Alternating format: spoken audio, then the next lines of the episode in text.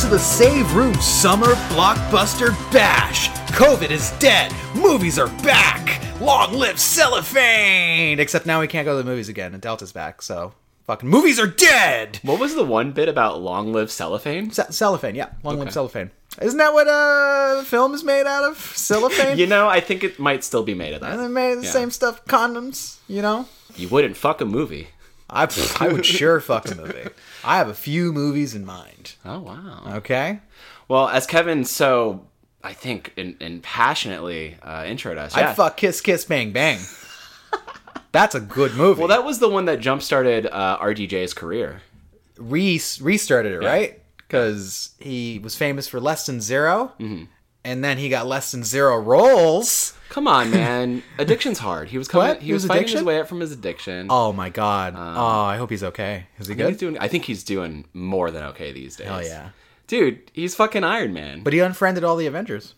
did he really? Yeah, he, on Instagram, he unfriended all of the Avengers. Well, I is that don't think supposed he- to be like a meta? Like Iron Man is dead, so therefore, you know, You think this is a bit? it could be a bit. you think he's doing a bit? RDJ seems like he would commit to a Right. bit. You know. Actually, he's probably migrating over to the Jeremy Renner app.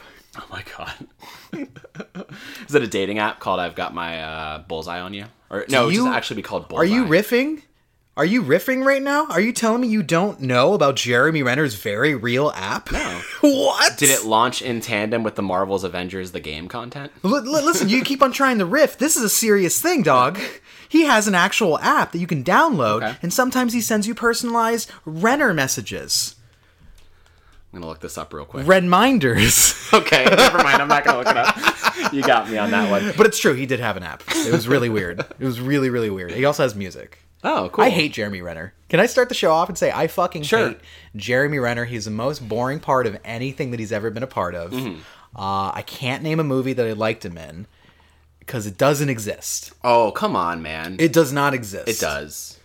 There has not been a movie that I went, wow, good job, Ren. Okay, so Yeah. Mm-hmm. he was in a lot of Marvel movies, right? We had a lot of rise and fall of the Renner, right? Right, worst part of each of them. But I think, hear me out, good. save your minutes. Hear me out. Endgame, right? yeah. and even a little before that but like when you go i think it, it was in um age of ultron right where you go to his idyllic farm life right with him and Yeah. lita cardellini Yeah. um, there's well, something that'd be my idyllic uh, farm life too. there's something sweet about that kind of uh, peel back of his life. Okay. And I liked him in Endgame. You Did know, you? when his family disappears in front of his face, and then he becomes this fucking like rogue uh, night ninja. Mm-hmm. You know, he was great in that. I wanted his head to get eviscerated, like just destroyed in the film. Huh. Uh, the the wrong boring human Avenger died in that film, if you ask me. Isn't he going to be back for the Disney Plus show? Unfortunately, Yeah, okay. yeah. Yeah, yeah, yeah. I hope he dies in like the first episode. Like Kate Bishop accidentally like ricochets a fucking arrow across the room, goes straight in his neck. You taught me too good. it's like Yondu's um whatever that is, that fucking He honing also has arrow. an arrow. Yeah. yeah. He's got like he uses his mind to control the arrow. Is that what that is? That's a mind arrow? It's a mind arrow. I don't read the He comics. whistles so- at it. I've never read a comic in my life. I know everything about Yondu. I've read plenty of Wikipedias, Hmm. however. All right. Whenever I'm like, I, I can't go back to the 70s and read fucking single issues. No. I'm just going wiki. My mind for most of these Marvel characters actually carries through like the the films and the shows. Especially now with What of If, people. where it's like Yondu uh, is the reason why Black Panther's in space. Right. And he, he loves him like a son. This is exactly what we needed out of What If. I had to look it up because I wasn't sure that they actually got Michael Rooker back for that. They did. Because it didn't sound like him. It sounded like him. I don't know what it is about the What If show. He's got that smoker's like, I, I got you, I love you. You know, he does No. that. He sounds like that. There's something about like ADR. Yeah, the Uh-huh. ADR and then the the VA for like the animated series right now, where some of these actors don't sound like they did in the actual like live action movies, like Yeah. Sebastian Stan even. Actually, yeah, w- with Chadwick uh, Boseman for that second episode, I, I could almost be like, oh, this is probably somebody imitating him, and it was like, no, it's actually him. I was Mm-hmm. like, oh wow, okay, cool. Uh, yeah, there, yeah, you're right. There's something different, different climate. I don't know, Mm-hmm. different sound texture. You know what I'm saying? Oh, I know all about the sound. textures. complexity. Um, well, let's go back to the intro of this, where like you said, this is our summer movie episode. oh yeah, okay, yeah, I agree. Uh, we should do this. Save room, movie room, right? Save room, movie room, boom, boom. Eat some SRMR. popcorn. It cost a lot. I want to kind of open this up Yeah, and like go we're ahead. we're gonna talk about you know a handful of, of choice movies we saw. We Uh, watched star- movies. this starting time. with one that we actually saw in theaters before Well, wait a second. COVID. Don't hit. don't we have news? we do? We do. I'm, I'm just gonna. I'm warming up the. You room. don't want to talk about the news. No, no, no. first. I'm warming up the room for the people, right? Okay.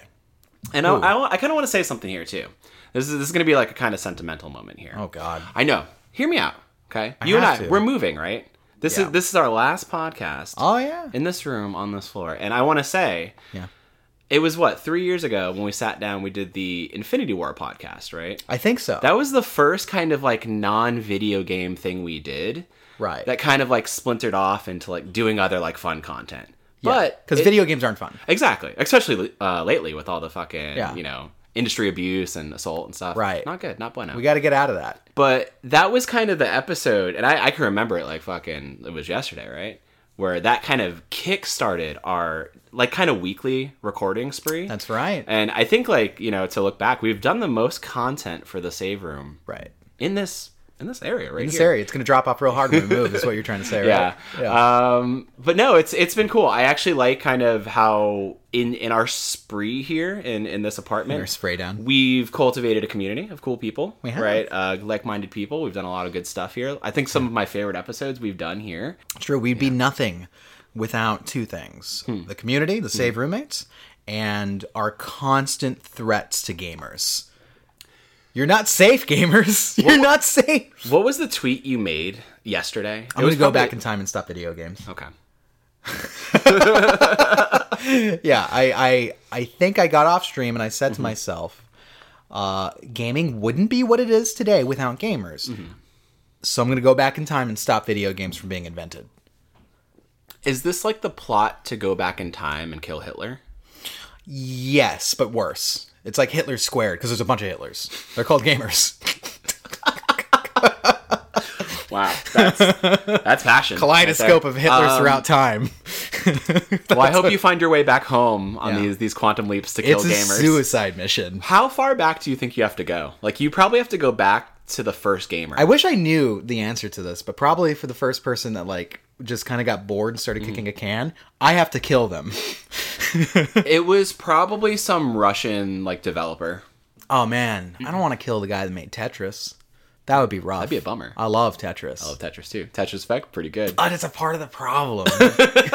you know, it's a game. yeah. Right. So here's the thing: if Games you go back in breed time gamers. and you kill all gamers, right. do you there and kill all games? What do we do? I'm trying to kill. uh, I'm j- it, okay. So it's it has to be as little of a surface area as possible, right? Like I don't like I if I wanted to kill all gamers today, it'd be a big job, huge job, not scalable, right? No, you could get some people for Right. that. You can get John Wick. You can get nobody. You, you get want a me? cleanup crew. You want me to get uh, f- fictional slash Fortnite crossover characters to come in and help me kill the Yeah, gamers? actually, I think I that mean, it would- will that'd be a big trick help. them. For some reason, they like uh, they like John Wick a lot. Yeah. But uh, yeah, no, I'm gonna go back in time and find single points of failure is what I like to call them, which is individuals that have invented video games, and I'm I'm going to it's gonna be restful sleep for them, Sure. right? I don't I don't like the word kill when I'm talking about these ideators because they're not the ones that are gamers themselves. They're just somebody that just said, hey, I have an idea, Mm-hmm. right? That's not a crime, but the consequences that cascaded through time, i.e., gamers. Mm-hmm. Is the crime that I need to nullify? It's a time crime. It's like Minority Report, but not at all because of the time travel. It's like Time Cop. Oh, we got that. All right, well, let's bring it back to movies. Movies. Hello. Hey, so do we want to plug the podcast at all before we jump into this? Let's just do this. Let's do this. Okay, do this. so There's no there's plugs, been no some nothing. there's You're here been some for it. flyby news here. We're not going to write for this like we would a normal episode. Here's the first bit. Idris Elba has been confirmed as Knuckles in the Sonic sequel movie. knock knock. Open up the door again. Amazing. Me. Would you have Wow. expected that? No. No. No, didn't we have like a, a fan cast for Knuckles? Who did we say Knuckles should be? Um, there were a lot of people. I think I might have pulled John Leguizamo for John John at a Leguizamo. point, or Christian Slater. Right. I think these were all options for Knuckles. hey, so you know how I hate Sonic and everything Sure. to do with it. Um, I don't know much about Knuckles as a character. Mm-hmm. I would imagine, given his name is something that's attached to Fist, that he's a tough guy. Mm-hmm. Yeah. right? He's a so tough like, guy. So like, do you think uh, t- so tough guy direction if we didn't go with Idris. Like who's like a tough guy that we can like would you have like Dolph Lundgren as Knuckles? No, You know? no, I Like, don't who's think strong? that. So when I imagine it in my head, it's more of like a voice cast than it is like a tough guy cast, right? Because it's like, okay, you got people like Dave Batista, right? Maybe he could make a cool He's a tough Knuckles. He's guy. pretty tough. He's a pretty tough guy. Uh, I know strong. there was murmurings of The Rock, Dwayne Johnson, The Rock Dwayne Dron- Dron- Johnson or is it the other way around? Dwayne The Rock Johnson. it is Dwayne the Rock Johnson. I should know this. I read his uh, biography in middle school. did you actually? I did. if he was in middle school, he didn't do like half of the shit. No, that was no. When even I was in worth. middle school, I read his biography. That's what I'm saying. If you were in middle school, he didn't accomplish like half of the shit that he has now. yeah, but he was still known. He's as- also gotten like five times larger, sure. like in the last He's ten a years. massive man. he is humongous. So So- you, you seen his stack of uh, pancakes that he eats in the morning? Really? Yeah, well- Are they protein pancakes? Yeah, he does. He does like just prote meals, right? Because then then he's like, all right, I gotta go work out for four hours, and it's like, what the fuck? Four hours? He's like, yeah, Okay. really okay. work up a sweat. So who else? Who else is a tough guy? Well, this is tough guy. Wouldn't be Vin. Well, Vin Diesel uh, comes from the VO space. You know what I'm saying? He's done Iron Giant. Uh, Um, right. He motherfucking is Groot. So a lot of range here. He's gonna be in that new Arc series too. He's gonna be an arc too. Yeah, that's right. Yeah, that's that doesn't seem like a mistake. like again, got to go back in time, stop video games because there's so many mistakes that have occurred throughout this uh Mm-hmm. these years. Um, I don't know, maybe, but Idris Elba, I don't think is a bad choice at all. I think that's a great choice. I think I love Idris Elba. He's great. You ever seen Luther? No, I haven't. Uh, That's one of the best shows, dude. One, of- one of my Oh my friends, Brittany, God. is always saying like, "You gotta watch Luther. You gotta And I'm watch just like- Luther. I, I f- That's- kind of keep forgetting that he's the main in that. That's literally a statement that, for some reason, for a lot of people that I know, will make them never watch a thing. That's you, me. you actually. gotta watch this and it's just like well time to eviscerate Yeah. this from my memory I think yeah, he's a good choice for it. Again, not like somebody that I would have imagined for it, but a lot of people are really stoked about this, particularly like, you know, the black community, right? Because Knuckles at this point has been kind of very much like kind of adopted by the black community between like Really? yeah, yeah. It, well, it started with the weird like meme space of like um oh, it's always memes huh yeah, it started there, but then it kind of like branched from that, where it's always been this kind of known thing where it's like, yeah, Knuckle, Knuckles is black, and that's been just kind of thing where it's like, oh well, he belongs to us, right? Mm-hmm. Like I always think of like that Dave Chappelle drought episode where it's like, oh, we're gonna draft these people to like our our race brackets, but everybody's like, yeah, Knuckles, known black, and people are stoked about this. Okay. good memes, good energy about it. Uh, I think he's gonna kill it. I, I think he's gonna kill it too. The movie has the potential of being absolute dog shit, though. Like, remember, uh, while while me walking into so when I saw the movie in theaters with you, Mm-hmm. pretty sure I was on an edible. Oh, of course. Yeah. Usually when we go see movies, we're on usually edibles. big budget movies. I want to be on an edible. Uh, and uh, I was like, yeah, that was fun. Sonic farted in one scene, Mm-hmm. and I watched it again. Right? Yeah. Because we rewatched it because you bought it for me for Christmas. Right, And I- you're like, we gotta watch it, man. I don't even think we watched your copy. I think it was like on a streaming service. Actually, I- it, was, it was on Prime. my copy's still wrapped. yeah, it's you're still right. around. So, um, and I watched it again and I was like, oh wow, this is. I didn't laugh once. No, I didn't laugh once either. And like the thing is, that when I we don't saw like it in this movie. theaters, I was enjoying it because it it warmed my heart with like the little Sonic like kind of like nostalgia touches, the Sega touches, and like the little themes and stuff. Kiri or even like the opening like title screen where it's like all these Sega classic games, right? Kiryu Kiryu was was in in it. Yeah, it was awesome. But I laughed maybe two times. Yeah. And when you're like, we got to rewatch it, I was like, I don't think we do because I got that movie the first time. This is that. That's the problem with the movie, man. When I play the Sonic games, I'm always laughing at how comically bad those titles are. So it's like they got the comedy Yeah. like wrong. so here's kind of the thing, though, right? About this, What is the thing about we're missing one last piece of the Sonic Two puzzle. Shadow? No, Tails. Oh, who Yeah. cares? What? Oh, come on. really? People like tails? Yeah. People like tails? People like Tails. Tails is cool. People Tails like, is like, tails. what are you asking me, really? I'm just trying to figure out if this is real or not. yeah, no, people.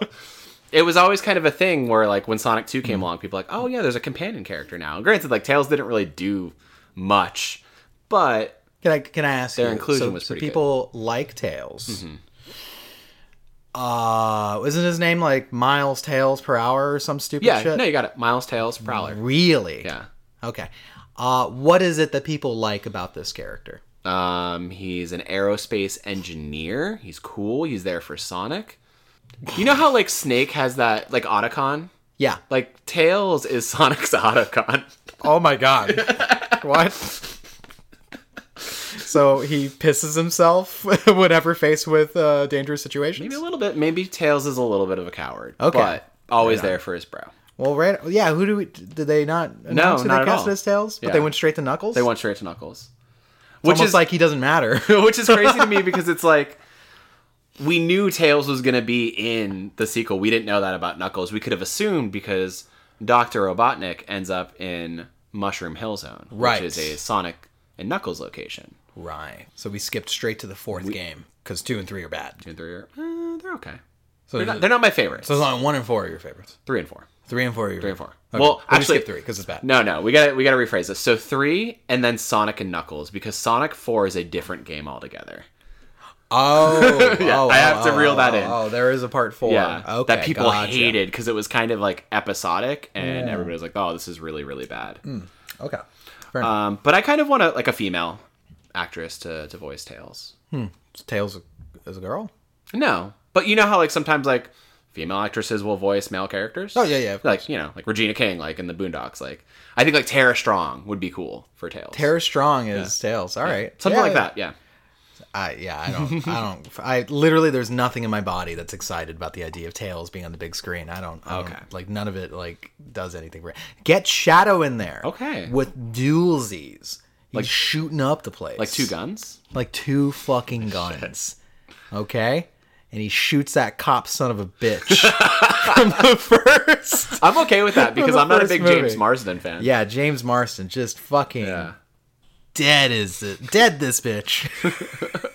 Anywho, We got another bit of news. what? Yeah, and it's about a movie that we've seen. So maybe we can kind of like jump from here. We could just throw it in there. Uh, the Rock is not returning for what Fast 10 and Fast 10 Part 2. Fast ten and Fast ten and ten again. Yeah.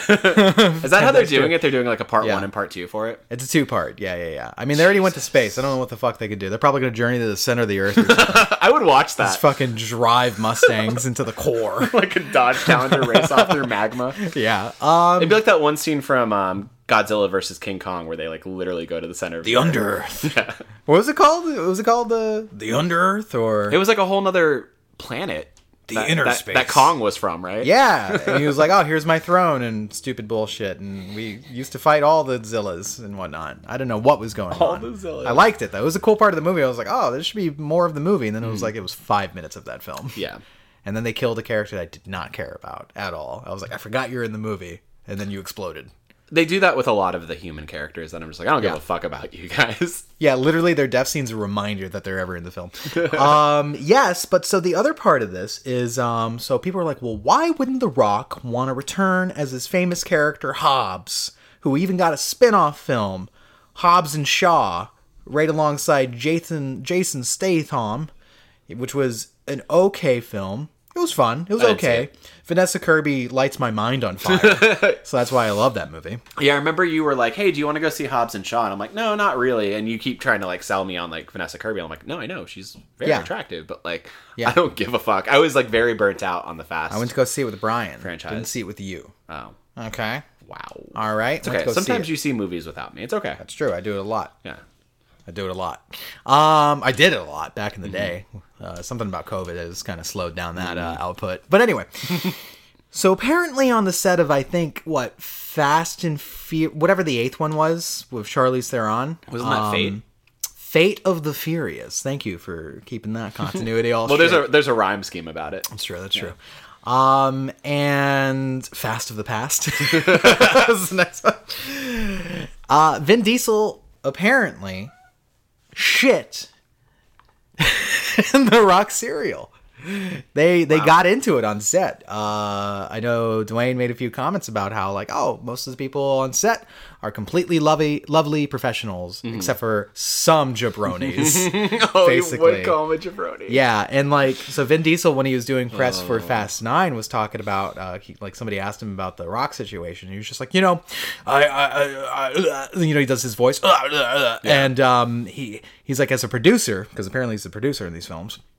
he wa- wants to get the most out of his actors, so he really pushed people, and he felt like you know it was a situation of like tough love is basically how I think he was probably trying to make up for him just being stupidly like verbally abusive and an idiot. and so The Rock was like, "I'm not gonna play this. I'm fucking probably more famous than you at this point." Which is No, right. undoubtedly more famous. Yeah, he's more famous than me. like like if you had to make me choose where it's like, all right, there's lava and there's a fucking lever Mm-hmm. and you got to fucking pull the lever for Vin or the rock, like I'm I'm I'm pulling twice for Vin. And then you're pulling a third one for fucking uh, Jeremy Renner. oh, yeah, he's already in the lava. Yeah. You can see his bones. but yeah. So that's why he won't return to the fast movies. Okay. Okay. Which is very sad. So I guess Interesting. we're not getting a sequel to Hobbs and Shaw. No, so that's a different thing where I think The Rock was still saying, yeah, I will show up in Hobbs and Shaw. There will be another Hobbs and Shaw. No, movie." he didn't say that, did he? He said he was done with fast anything. No, he was just done with the fast like mainlines that he wouldn't be back for 10. Are you, are you sh- are you can you verify 10-2. or can we are you are you able to validate this information because I read something where he says I'm done with anything fast. I'm done with anything fast. Rockets, cars, I'm he's, he's like I'm slow going from internet. now on, okay? Yeah. All right. I'm 40 something, I think. going to go back to my islands of Samoa and do another fucking Moana movie. Is, is the island called Samoa? I know nothing of this world. Is it true? I think they were called like the Samoa Islands. Okay, gotcha. There's no fact checking that's going to happen in this episode. We Okay. didn't write a damn thing. Well, I'm just saying don't expect a Hobbs and Shaw considering how the the la- latest movie ended might be Han and Shaw. Oh wow. Bro. I want to I want to say another thing here. This is another bit of news. Oh, kind of okay. on the fly fast and loose with it. Scarlett Johansson Yeah. is suing Marvel and Disney. Marvel and Disney, huh? the Wow. collective conglomerate that is. getting in I there. think it's for like 50 million dollars. uh, chump change. Yeah, because of the whole like contract where like I guess she didn't agree to it being on Disney Plus, and when it tanked at the box office, Hmm. she felt that like that wasn't fair to like her earnings or her career. Did Black Widow tank at the box office? I is mean, that what's hap- happened there? It didn't pull as much as it could have, and I, the thought is that like it being streamable, even though like you still have to pay thirty bucks for it. yeah, there's a lot of people, or a lot of people in Hollywood, very incensed at these corporations just going like, "Hey, we want to like have an anchor or a draw for a streaming service, so we're gonna like HBO, for instance, HBO Max, Warner Brother owns it, uh, not Warner Brother, but all both of them, Warner Brothers owns it, and they've been releasing movies left and right on the platform, and people are going like, "Well, that's the reason these movies are failing," and God damn it, that's why I'm not getting my dividends and my toy sales and blah blah blah, blah and you know, freaking out. Yeah. Um, but yeah, it does sound like uh, the rug was pulled out from a lot of these people, like the director of Dune, for instance, Mm-hmm. uh, Denis Villeneuve. Nailed it. Uh, he he is very pissed off that Dune's coming out to HBO Max. I think he fought against it. Wow. Mm-hmm. But he was like, I'm not gonna sue because like I have a sequel in the works. Like I want to make I want to make sure all of my movies come Yeah. out and people remember me as being a legendary sci-fi director, which he is already thanks to Blade Runner 2047. By the way, Such a good movie. fucking fantastic movie. God damn it. He's a great director. I'm excited for I, I give no shits about Dune. I'll be honest about Same. that. But I am excited to see another sci-fi movie from this director because that is obviously his comfort zone. So give him give him all of it.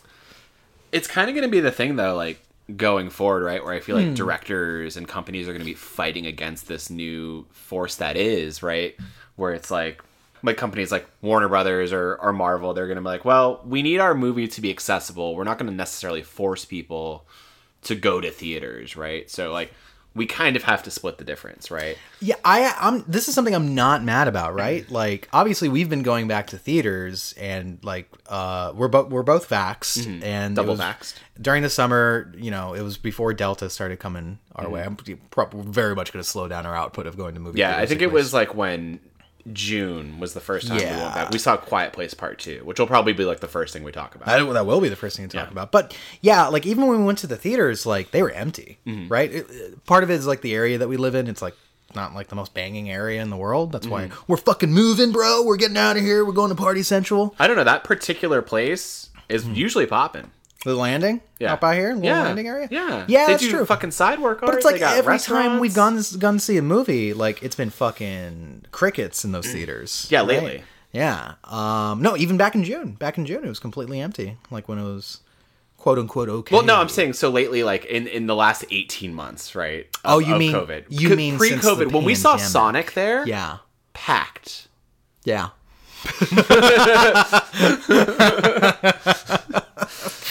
I didn't want to think about Sonic again. I hate Sonic. But like, wh- so what do you think?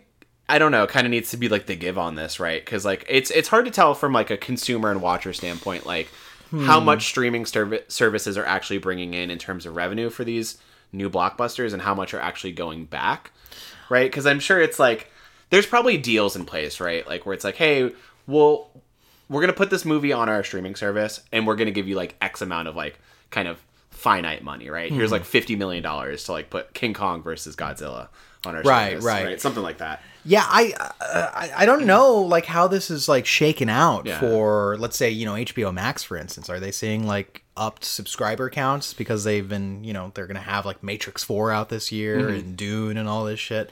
I, I I don't know how that's been working out for their business model. It always seems like it's a little bit of a cleaner like just because we know it Yeah. better like the, the the box office of like hey go to a theater pay fucking 12 to 25 dollars Yeah. for a fucking movie ticket um get destroyed at the concession stand to buy food that's gonna make you bloated and feel like shit while you watch it Mm-hmm. A lot of and salty bing stuff. boom boom like you understand like how that arrangement works uh streaming services don't like to tell people how things do or what the mon- the Mm-hmm. dollar value behind like people maybe buying mulan or black widow on disney plus like what are the sales for that Well, I right? feel like that actually might that make like in my head I could more visualize those numbers, right? Because HBO Max like that's a subscription service that like a lot of people might already have like baked into Hulu or whatever. Like that's how I have it, right? Um, and I know they do like limited releases for for their things like Mortal Kombat's no longer on there. King Kong isn't on there anymore. I think Space Jam 2 just left. Thank fucking Thank God. I watched 30 minutes of Oh that movie. shit! Did we? I watched the whole thing. We we got to put that on the list. I was so bored. we got to put it on the But- list. It sucks. Yeah, so like those movies come and go, and then it's like they're still in Yeah. theaters kind of simultaneously. and even with like a, a film like uh, Green Knight, they did a, a similar thing where it's like for one weekend or one day, One. it was it was a, only it was available on streaming Yeah. services. For sure. Disney Plus though, it's like well you have the subscription, but you still have to pay thirty dollars for a lot of these movies. yeah, which is like you know you're you're, you're seeing these um, companies do different things where it's Yeah. like I like the HBO Max thing because it's just like yo these movies are just available day and date. You don't have to pay extra money. I don't have to do anything special. They're just there. Yeah. Right now, again from the business side, I don't know how that's shaken out for them. I don't know if that's a good thing. Obviously, it's pissing off the old guard of It's like Hollywood. of Scarlett Johansson, It's pissing off ScarJo. who but I is like think- already a millionaire. Come on, yeah come on man and it, but like it's a very I, I can't see it as a anti-consumer move it's a very pro-consumer move to say hey we're in the middle of a pandemic Mm-hmm. you still want to be entertained because life sucks we got king kong over here on this Yeah. fucking streaming service 15 bucks a month bingo bango right I think i think it's- that's been great i love that Yeah.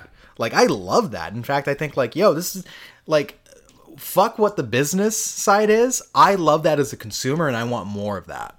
And I think that really this they're a little ahead of their time, right? Like the so the CEO that made all these choices for WB that was just like everything's going to be on our streaming service. His investors wanted to fucking oust him. Instantly. Mm-hmm. Oh, I'm sure. In fact, I think he already had to step down. Wow. But it was like, no, dude, this dude was like fucking in the year 3000. he was right, and he'll continue to be right. Okay. Oh, things are gonna get normal by the end of the you know fall 2021. Oh, here comes Delta and Lambda, ready to fuck your mouth. like, like no, dude, we're in a pandemic. Uh, Let let stream the movies, stream the blockbusters. What's the problem? I think like the option is super important these days, right? I think like, so, the- too. The, thing where it's like we're gonna force people to go Right. to theaters, like the director of Candyman. Like I get that you want your movie to be experienced. It's a communal experience. yeah, I- like I totally, totally get that. COVID is a very communal virus. exactly. um, it doesn't care where you are. You could be at Lollapalooza. You could be watching The Green Knight, and it's Yeah, just kind dude. of one of those things. But like the option now is super important to people and consumers. If you want to go to the theater, you're probably going to go anyway, right? Mm.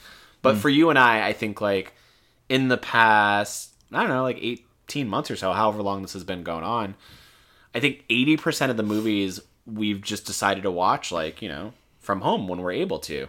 There have been a few where it's like, this is like a, a movie we got to see in theaters. and this is something that's only happened in the last few months. Yeah, yeah. Right? from, Like- from June and on for us. So it's literally only been like Yeah.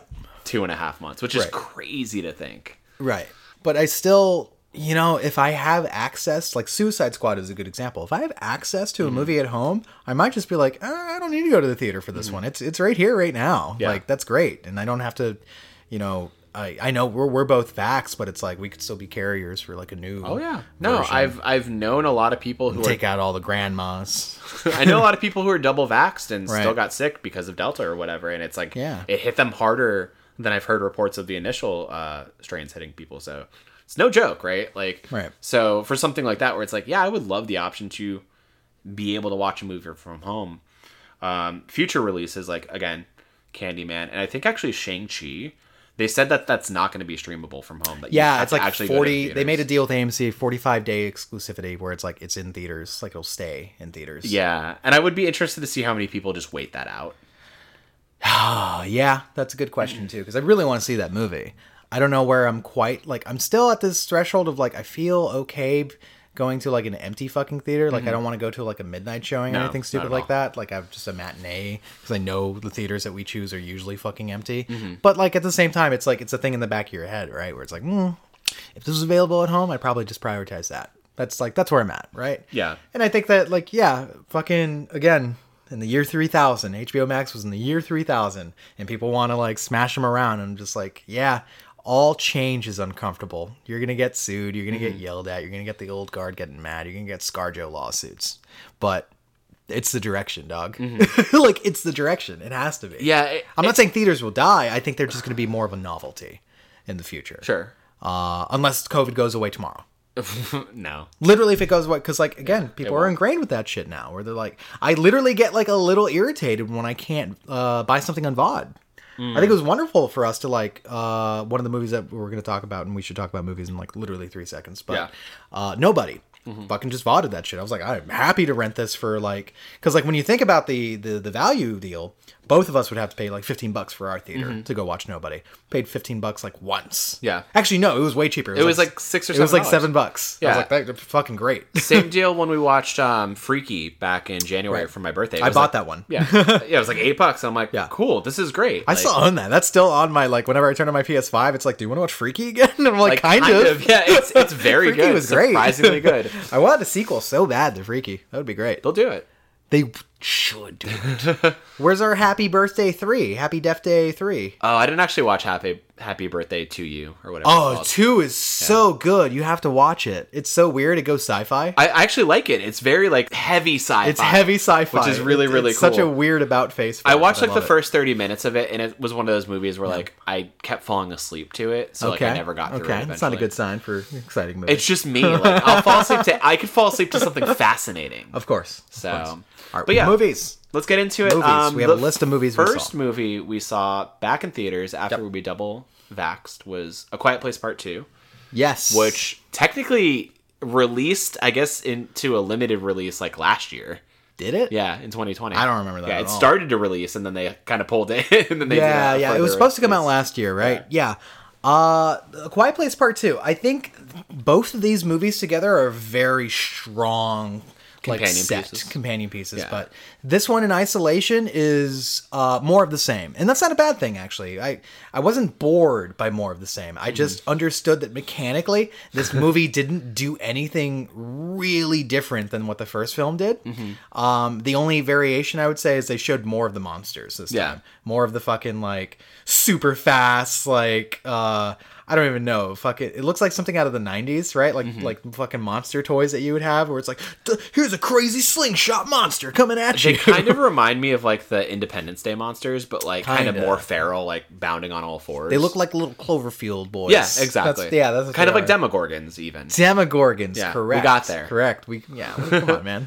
but I overall I really enjoyed the Mm-hmm. movie. I I liked it a lot. I think um, Mr. Krasinski is a very competent director. Mm-hmm. Yes. For somebody who have, I've only ever seen two films from.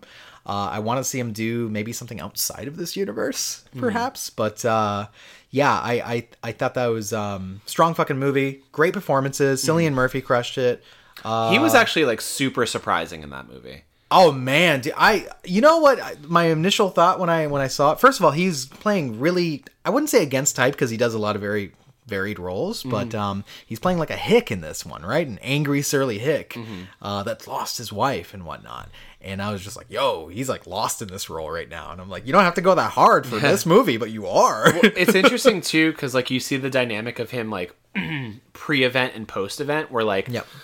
which I love how this movie opens up, right? Like it starts on day one, essentially, Mm-hmm. where like the invasion happens and they're at a baseball game, and you see him being like jovial, you know, silly and Murphy, and it's really, really I great. wo- I wonder if anyone listening doesn't know the plot of like A Quiet Place. Basically, the world ended because aliens came down Mm-hmm. that have super hearing. If you fucking make any sort of noise, if you fart too loud, Yeah. they will instantly eviscerate you. Listening to this podcast, Yeah. will make you be eviscerated. Right. Listen to this lower because No, they'll hear shot 90s monsters coming at you, man. They'll hear. it. There's something about the the DBs of our voices that just Yeah. kind of attract them. Oh, we got some DVs, dude. So yeah, that's the basic plot, and then like it is such like a a quick evasive apocalypse basically, where I feel like overnight the whole situation turns because these things are like ruthless. They come at you quick. They come at you fast. Yeah, they're just like hate machines. And if you don't adapt, you die like almost immediately because it's like, oh, well, we got to learn what their weakness is. Oh, they can hear, and then therein, well, we got to use sound to basically stop them. And it took like over a year for them to even figure that out, right? Yeah. It was um, John Krasinski and his daughter, uh, played by Millicent Simmons, I think her name is, who is amazing. She's back in this one, and she's, she's great. incredible. in She's incredible in And, this one. Like, actually, I love that y- they brought back like the core cast again Right. because like they work really well together and like you get the sense of like not only that like you know they're a family off screen and on screen but like her particularly she's had a chance to develop her you know her acting chops as like a hard of hearing person it's really awesome Mm-hmm. no she's a standout silly murphy's a standout um, I missed that. That was my thought. I miss seeing Cillian Murphy Mm-hmm. in like just fucking schlock.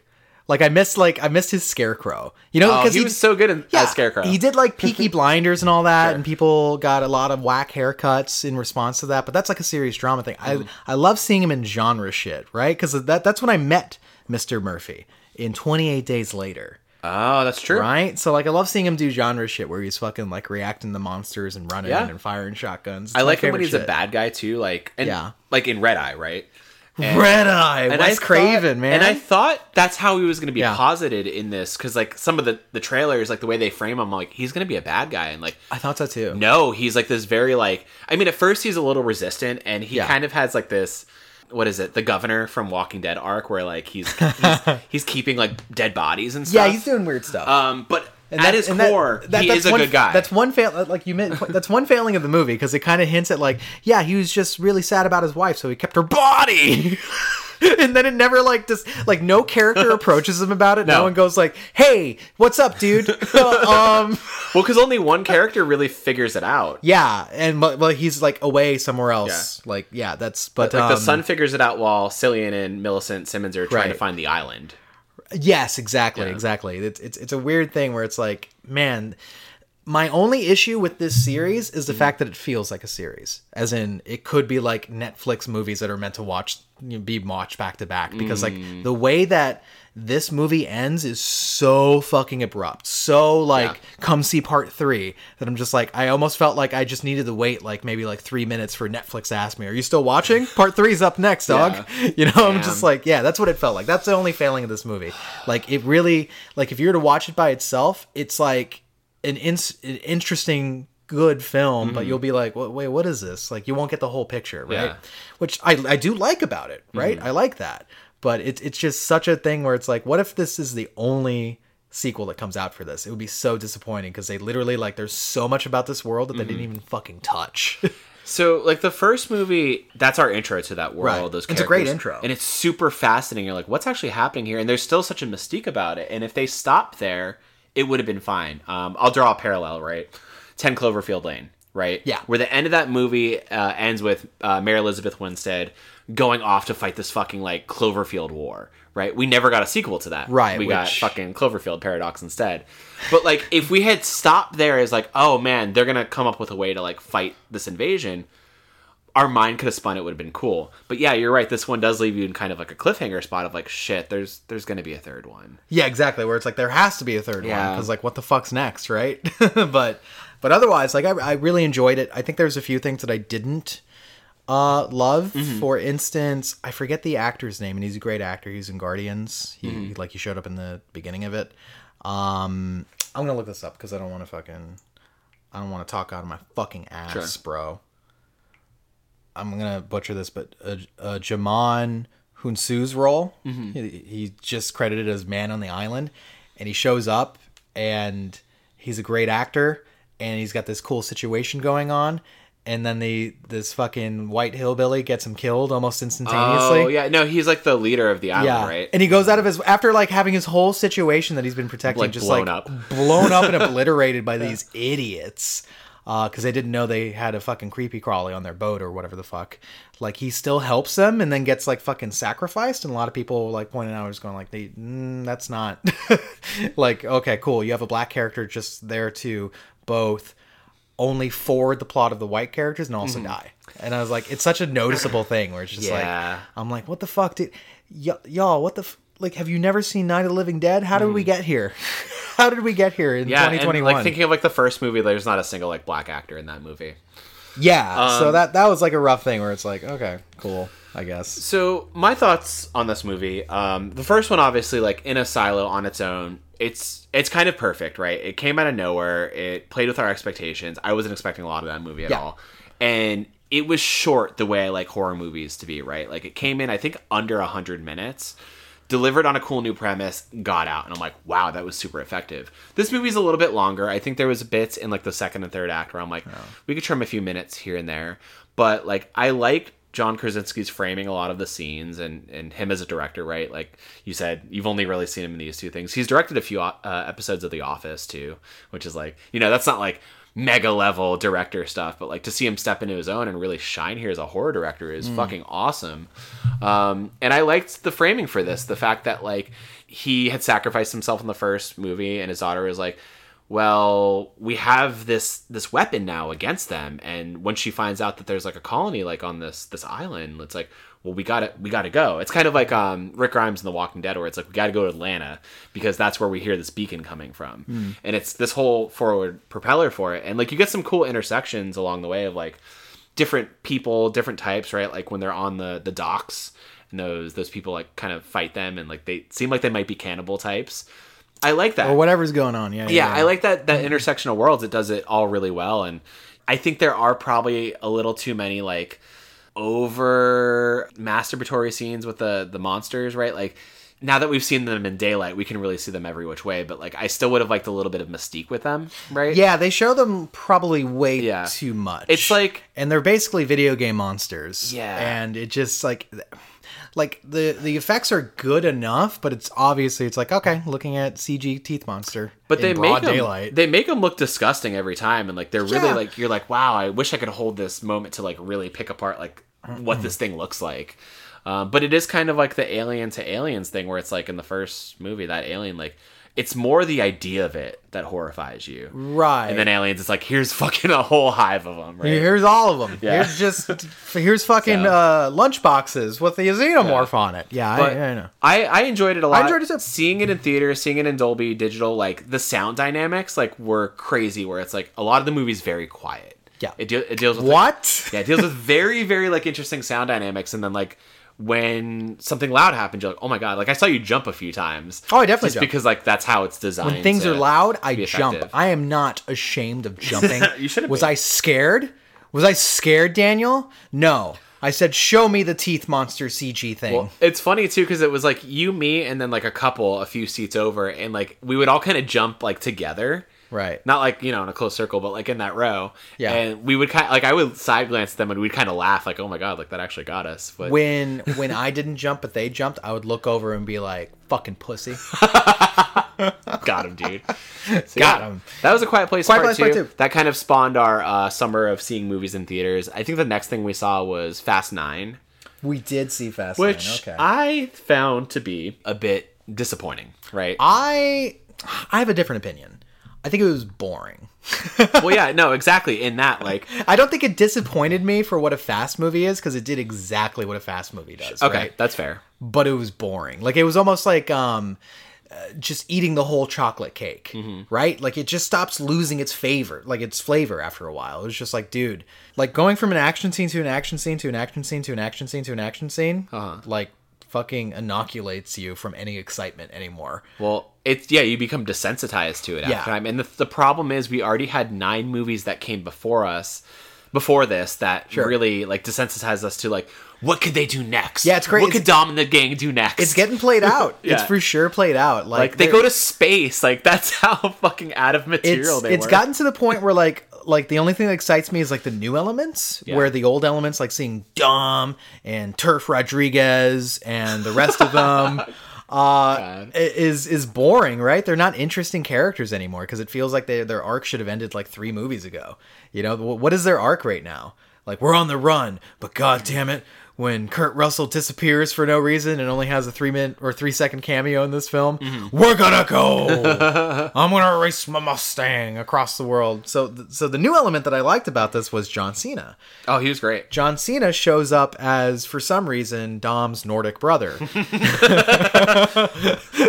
and they tried to tan him up a little bit too. Well, they do a setup too, where like their their brothers in the pit for their dad, who was a racer. Yes. like that's how the whole movie starts. Basically, Yeah. it's like okay, you're led to believe now with this heartfelt, emotional uh, ten minute opening. Well, what with their happens brothers. to Dad, man? He dies. How's he die, bro? It might have been a mishap. Might have been something that happened with. The... He didn't fall off a ladder. He fucking exploded in a race car crash. Uh, Okay, so he died in the most ridiculously dramatic crash where like this car fucking Yeah. like tumble salted ten thousand times and then blew up after. He turned into a fire NATO, bro. He was was nuts. It's like like I was surprised there wasn't eyeballs and bones Yeah. flying out of that car So, in like, slow motion. I like I can believe that two different looking uh, brothers of different that happened. That's ethnicities fine. could could be brothers, right? Maybe there's a different mother. Listen, involved. dude, semen's a fickle thing. Yeah. It does whatever it wants. Semen Gets in the does womb, it'll, it'll make a monster.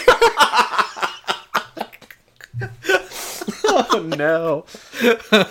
but so like yeah, we're led to believe that like John Cena is the Nordic brother and like But he's great in it, I think. Yo, he's really good. John Cena has this like he's been going through this renaissance. He's in two movies, and honestly, he's like some of my favorite parts of the two movies that we watched like in the summer. Yeah, right? because he was in Suicide, Squad. Yeah, it's Peacemaker, and Yeah. he's fucking great because like he mastered this like whole stoic dry humor Mm-hmm. thing, um, and it just works for him, right? Like he's just he's just naturally funny. Uh, he's not doing much comedy in this movie. No, but, like, not he, at all. He definitely does like land the role a little bit. Like better. this is still in ta- like kind of in line of like movies like The Marine or whatever movie he was in. Yeah, sort of. Yeah, like he, he had an like an arc of movies where that f- fucking all bombed or whatever the fuck it was. But now he's Mm-hmm. back in comedies and I guess Fast Nine. And I, I liked him as as the brother. I think it's a stupid, f- fast and furious Thing to like, do. Like you can't even say plot twist. There's no such thing as a plot twist. There's just like convenient writing. Sure. Uh, for instance, uh, bringing back Han from the grave was some of the dumbest fucking writing in. The, actually, that's not true. There's way dumber writing in this. It's a dumb movie. but it's dumb as shit, right? Like it, like they just made it out to be where it's like, oh well, Kurt Russell really helped out Han by I don't know, f- f- fucking making a hologram, maybe maybe putting a different body in there. In fact, it's not explained. It's just like a conversation where it's like, hey, do you want do you want to not die today? And he's like, I want to not die every day, and it's like, okay, fucking cool. I'm gonna blow up this car. I'm gonna make fucking bald ass Jason Statham think that you're dead, and then you're good to go. Go raise this girl. There's a whole like fake out situation, and that that small side story with him raising this random What is that? this random girl is is great, but it makes no sense because it's not really like makes woven sense. into the None of plot. in it a makes sense, But I meaningful love way. Han. That that's the only thing. Yeah. I'm like, it's nice to see him back. I enjoy him so much, Mm-hmm. and I'm just like, oh, well, I- like when he came out of like you know the dark, and he's like, hey everybody, and eating his food, Doing his what thing. he's doing. I was just like, oh, is Gal Gadot back? And then it was No, like, still dead, crickets. still dead. Uh, Is she okay? like we just cut to a gravestone. No, it's because of her stance on Palestine and Israel. there we go. Gotcha, gotcha. Yeah. fair enough. my problem with the movie is everything you kind of already said, right? Like it's we've already seen a lot of things that like it threw at us. It's it's very boring. Like it's a boring it's, movie. It's too long too. Like I think Obsessed it was almost with magnets. it was too. almost two and a half hours long, and like there was maybe only forty five minutes of it where I'm like, yeah, I'm I'm kind of on the edge of my seat, and a lot of the smaller moments really worked, like kind of like bringing the, the family back together, right? Like Family. and like how we got fucking um the characters from Tokyo Drift back into the Okay, well, in the hang fold. on. like Hang on. these little moments like they build up to this bigger like momentous like third act, and I, I like No. the I like the No, no, smaller no, no, no. moments. They did my boy Lucas Black so dirty. They made him like a little little bitchy nerd, and then Bow Wow is Yeah. unrecognizable. I did not know that was actually him. I thought that Actually- was just some guy. I wasn't sure that's what they were setting up until Bow Wow stepped in the in the picture because I, I couldn't recognize Lucas Black. But you know the thing is, I haven't seen Bow Wow since uh, Tokyo Drifts. Well, so spoilers. I was just like, what? He's still ill. Oh, dude, but like the one other guy who's actually in Warrior, that guy's great. Like the, I was almost like, I think this is beneath you, dude. like I think this role might be beneath beneath you, man. But yeah, there's a lot of you know, it's the same shit. Tyrese Gibson is uh, loud and annoying, and they keep him around for some fucking reason, even though he's afraid of literally everything that they do. Yeah. Um, I liked him and Luda together. They were fun. there's a moment where they almost have like uh i guess cognit they're cognizant of the fact that we never die or get in trouble what the fuck like like are we They're gods superheroes. They literally say it out loud. God, what is his name i want to find this act there we go jason tobin jason tobin play- played earl jason tobin is amazing in warrior warrior is a great fucking show hbo max right So- now so here's wa- the thing, go watch like- that 20 years of fast movies, right? Like I think the first movie came out in like 2000, like on the yeah dot. thumbs up. And we've had a lot of great set pieces, a lot of cool races, a lot of wild action moments. Sure. Like I always think of like the the lineup for me is like Tokyo Drift, 4, 5 and 6 for like these big action moments that are really cool and land. Um, I always think of like the scene from I think it's 5 where they have a fucking bank vault, like a That's whole right. safe that they're like trying to get through the city and it's really crazy.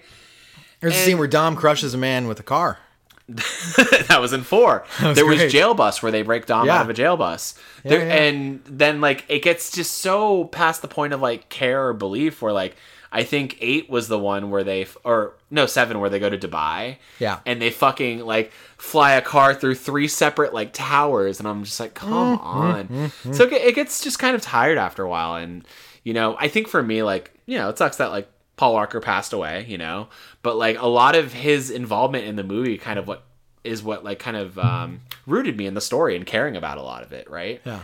And now it's at this point where it's like, okay, cool, we're just doing dumb action movies, and like that's what this is, right? If you want to go to the movies, you want to spend twelve bucks, you know, fucking eat some popcorn, drink a slushy. This is that movie. This is that Yeah. dumb movie, and it's it's the same as it was when Fast Two came out, same when the first one came out, because I remember the same vibe where I'm like, oh, I'm fucking twelve. Drinking my fucking raspberry Nest tea, eating popcorn, and I'm watching a dumb car movie. raspberry nasty yeah Yeah. Wow, man, those look good. Those look Good good. shit. Well, my my thing is, I have no pro. Like I am, I- for the most part, I enjoy the Fast and Furious films, Yeah. the FF saga. I think you, will. more than me. probably.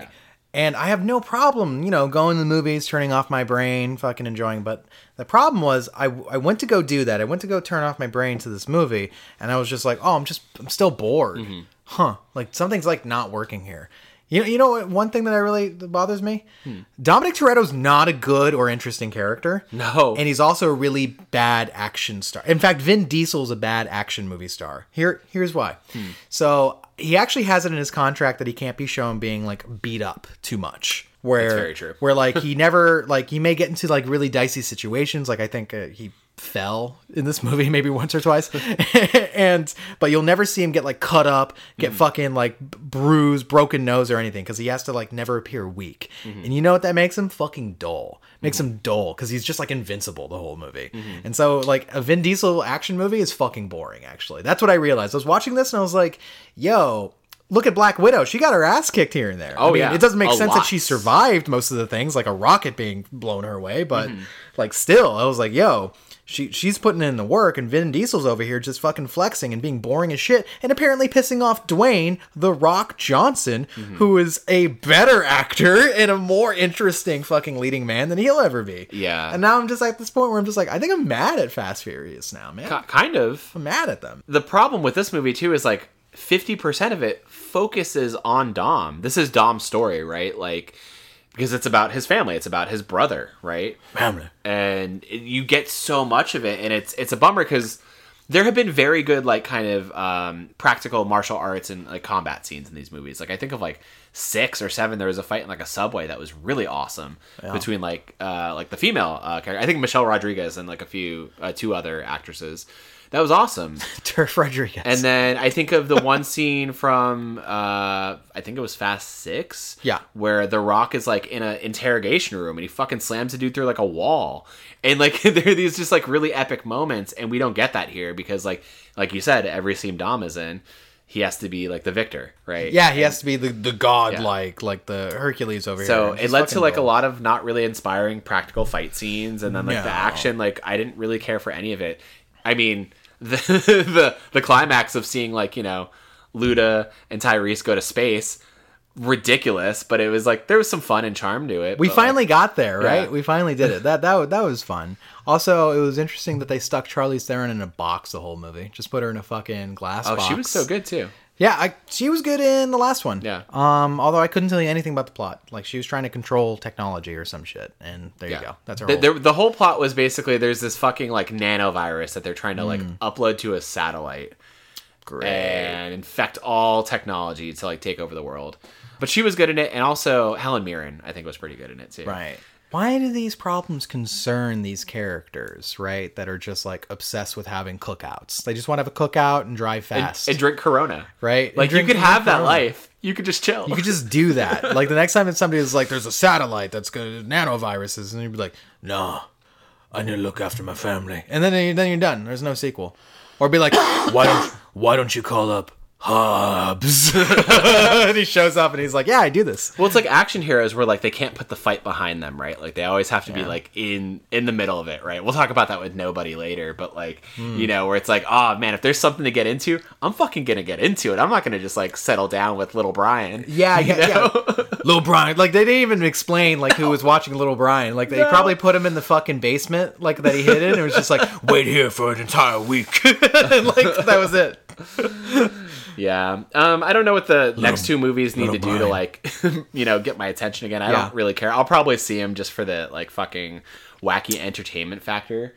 But yeah, I've I've mainly lost interest at this. Yeah, point. I couldn't believe that Justin Lin was back for this because I was like, oh, this is kind of lame. And then it was like, oh, no, Yeah. it is Justin Lin. And I was like, oh, really? Yeah. My, my favorite fast movies are Justin Lin James. Hmm. Yeah, I was like, what happened, man? A little, little rusty behind the. I mean, there. No, he did his job well. I think honestly, Dominic Toretto and the focus on Dom is just boring the shit out of me now, right? And also, like, I was actually like surprised that uh Mia came back. I was like, wait, what? What's Same. I was like, what's Mia doing here? Like, like now we have to explain where the fuck Paul Walker is. Like, no, why'd you set yourself for the? And then I somebody forget- had, somebody had to remind me that it's like, oh, that's Dom's sister. And I was Yeah. like,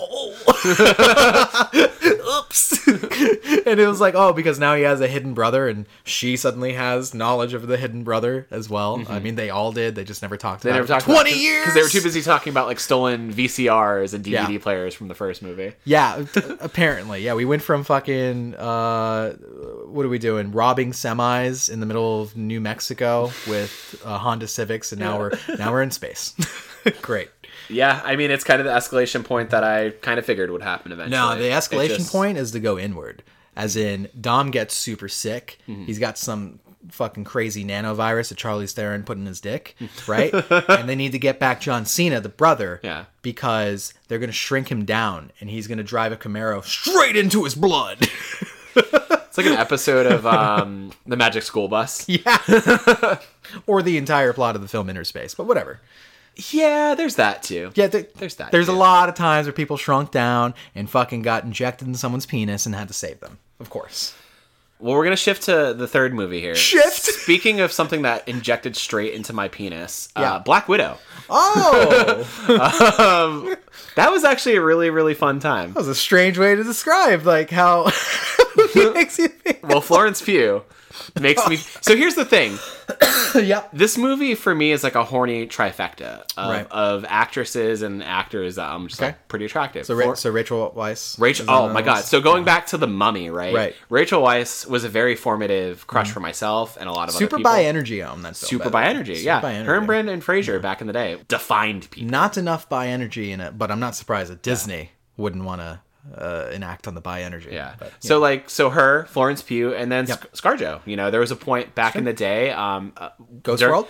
No, actually, No. I had this conversation with somebody separately, but my first intro to ScarJo um, as like a like an adult uh, outside of Home Alone three was was the perfect score, which is a movie that her and Chris Evans did, where they basically like come up with this scheme to I haven't seen this. to get the perfect score on the SATs. Oh, I've heard of this. Okay, I think I've seen bits and pieces of this. and she's like this stars. she's this really like hot alt girl in that movie. And I was like, Really? wow. yeah, Right on, yeah. right on, So that right was like on. my first thing with her. Um, And Gotcha. then everything after, I was like, yeah, ScarJo. Mm. Okay, Scarjo. But yeah, no. so the the cast I think of this movie is is probably one of the strongest points of it. Yeah, David Harbour crushing it. Um, David Harbour's great. David Harbour's great. Um, I was I was very I was surprised by this film because I think I went in even though I like I, I love Marvel movies, I kind of had lower expectations for this because I was like, well, the framing of it's strange because it is a prequel Mm-hmm. and it takes place after Civil War, so it happens before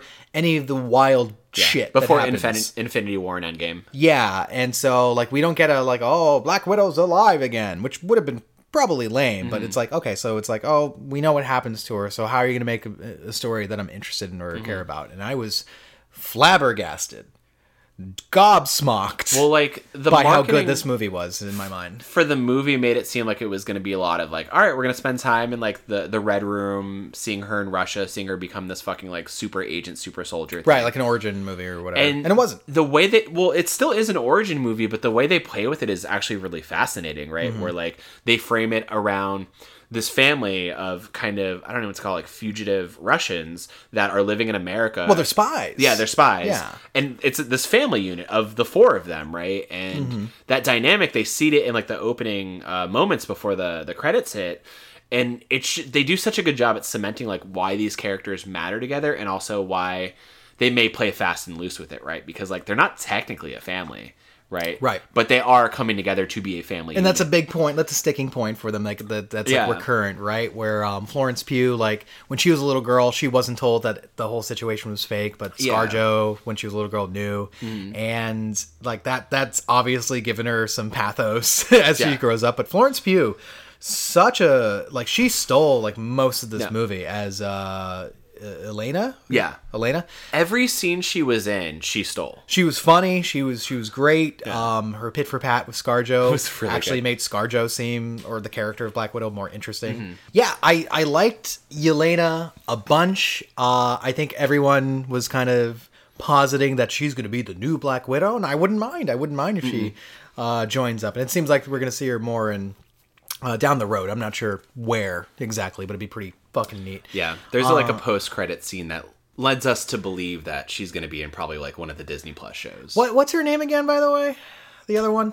Um, Julia Dreyfus. I like Julia Dreyfus. I don't like whatever this character is. Yeah, that they set up in Falcon and the Winter Soldier. Yeah. And like the thing is, like she shows up, you're like, I'm not really sure what your deal is. She's like here. a fixer or something, right? But so here's the thing about this movie, right? Like it was actually supposed to have come out before Falcon and the Winter Soldier. Okay. So this setup would have made a little bit more sense that she's Yeah. kind of in the background building this like kind of like Avengers unit. is this supposed to be is she building the Dark Avengers? I think that's kind of what it's Is that what's like, going hinting on at. here? And I'm just like, well, Elena's like not that bad of a person, right? She's great. Anyway, but I will say one of the other things that super surprised me about this film is that uh, it had a harder, darker tone while still doing the requisite Marvel. Like everyone is a comedian, basically. They have funny dialogue and funny one-liners and stuff, but this, it dealt with a little bit darker subject matter, and it started pretty hard too. And like fucking the opening credit sequence was like this. Uh, Nirvana song.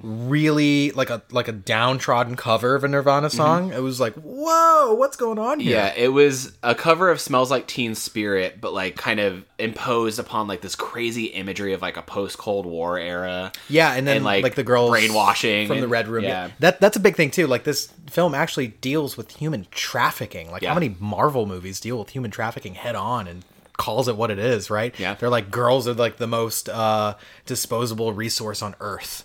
Basically, and I was like, "Wow, the fuck!" But like, it, it just dealt with subject matter that was like, "Wow, okay, this is uh, this is different for this." It, um, hmm. it does what I love most about Marvel movies, where it's like, and a lot of the movies play with this format of, of toning, right? Where it's like, for the most part, there's going to be an undercurrent of comedy, right? Tony. oh, Dustin! Sorry, you said Tony, and I was like, ah, Tony.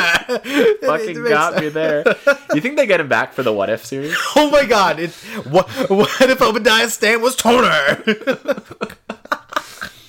but like so there's always the undercurrent of humor and comedy Yeah. and wit and and dark and and heavier themes and this movie is like not, not to be corny but it's like a ballet of that right where it's like there's this dark Ah. backdrop of who natasha was at first Hmm. and where she came from and it's it's a lot of grappling with that right Yeah. and th- the cool thing that this movie does too it reminds me of um kind of the russo era of like s- I was about to say. the Russo era of Winter Soldier, right? Of Right. Characters on the run, and it deals with that really well. Where it's like Natasha, Yelena, they're kind of living wherever they can, right? And there's kind of this always looming threat of like you know in Winter Soldier, it's you know Hydra. In this movie, it's Taskmaster, and I forget the guy's name actually who is responsible for the Red Room. Jenko or something. Yeah, I forgot. So like, there's that always Russian looming bad threat guy name. of of them, and Yeah. also wasn't um oh fuck what is his name?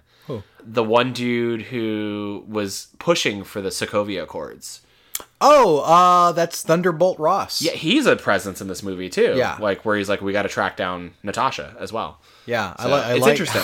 I like the line about like, oh, it looks like you're on your th- third triple bypass there. Guy. Yeah. like he does look old. But like, holy shit. Like I love how they play with these characters, like n- not ever really being rooted in anything except each other, um, Hmm. and it makes for some really cool dynamics. It makes for some really cool like moment to moment, scene to scene, like kind of action pieces and and climaxes. yeah, the interpersonal stuff is what like worked Yeah. the best in this movie. And then like this movie at its best reminded me of like the best parts of yeah, like you said, the Russo era Mm-hmm. of of uh, it really felt like a great. Did you break your glass? What happened? Yeah, I might have. What happened? It's okay. I can still drink through it, but it's because I slammed it. It's a little fractured there. but Oh no, whatever. we lost another glass.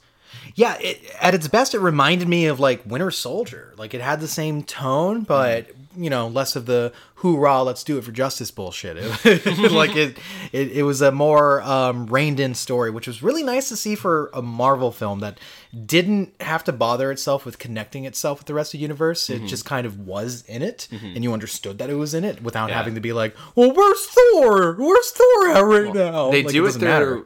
the interpersonal stuff where like Yeah. Elena's like, "Oh, you you're busy off being an Avenger," or like however she says it, right? Your Russian accent. Is that what we got? okay, actually, the Russian accents really bother me in this mo- uh, Yeah? this movie because like it reminds me of ScarJo when she started as Black Widow, where she couldn't ever kind of find it and commit to it all through like a movie where it wavered a bunch.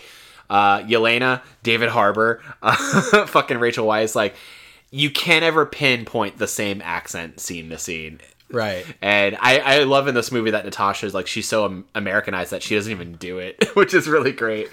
Um, That reminds me. So, okay, I'm, I don't want to side branch into the Marvel's Avengers game, but there's a line that that version of Black Widow had that was so fucking awesome, Mm-hmm. which is another character points out, going like, "Man, I, your your American accent's so good, I can't even hear that you have like a Russian accent." And her response is, "I don't have an accent in any language I speak." and it was like, "Oh shit."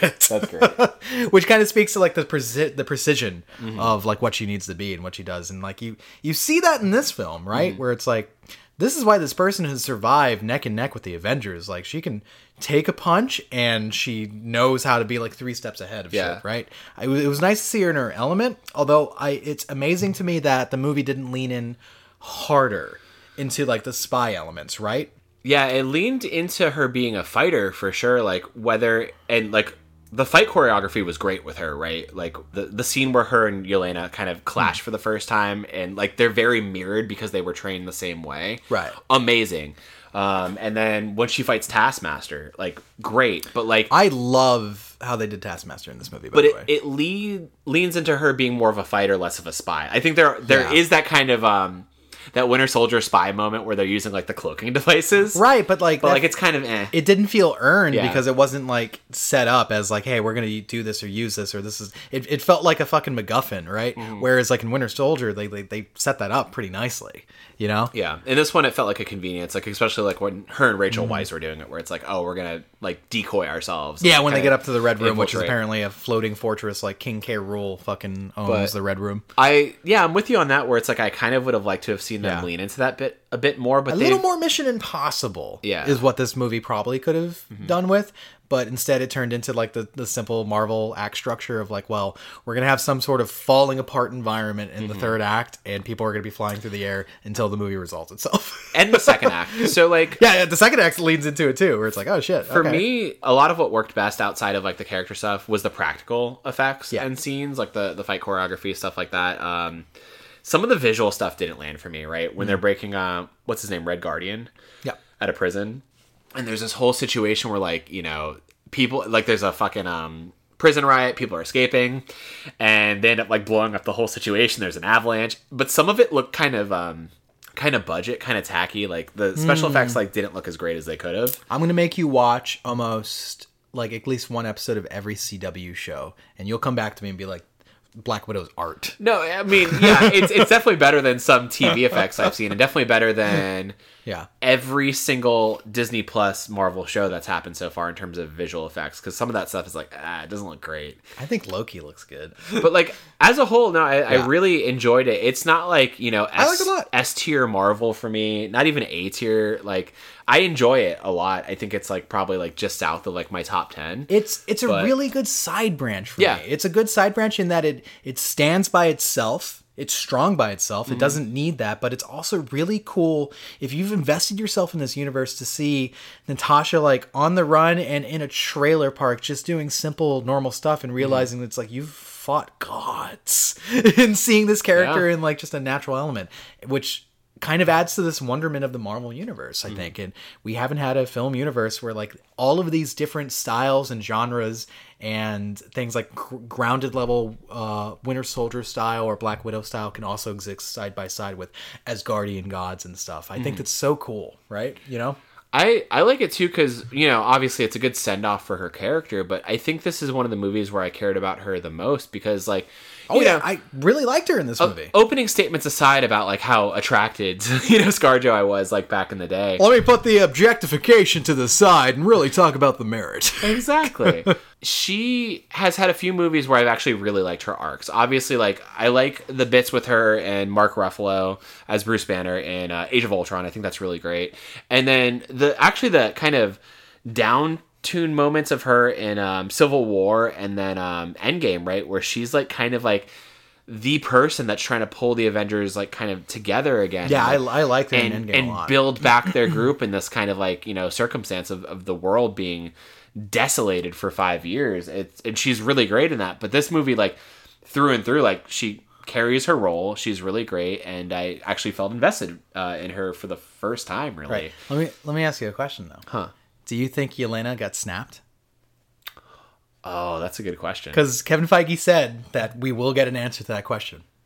Huh? We will get an answer, but I don't know. I think she might have been snapped. yeah there's no tells to it it would actually make their whole closed loop a bit more impactful if that was the thing Right. right? and then maybe to find out that like Natasha sacrificed herself for the greater good to bring everybody back. So it's worse because she got snapped almost like right after she reconciled with her sister. yeah, because like the whole scene where she goes to the grave is a little bit like leading up to Infinity War and everything. Right. Right. Right. right. Wow. Yeah, I think I w- I would actually like that world where she got snapped. Yeah, I think that might be the best way to play it, and that's how you can turn her like her anger into it, right? Because they set it up where it's like Hawkeye murdered your sister. Yeah. and it's like thank you, uh, Veep, for that information. That's actually a really good point because we Yeah. get that scene and it's kind of like it's in present day in quotes. right, it happened yesterday to me. Yeah.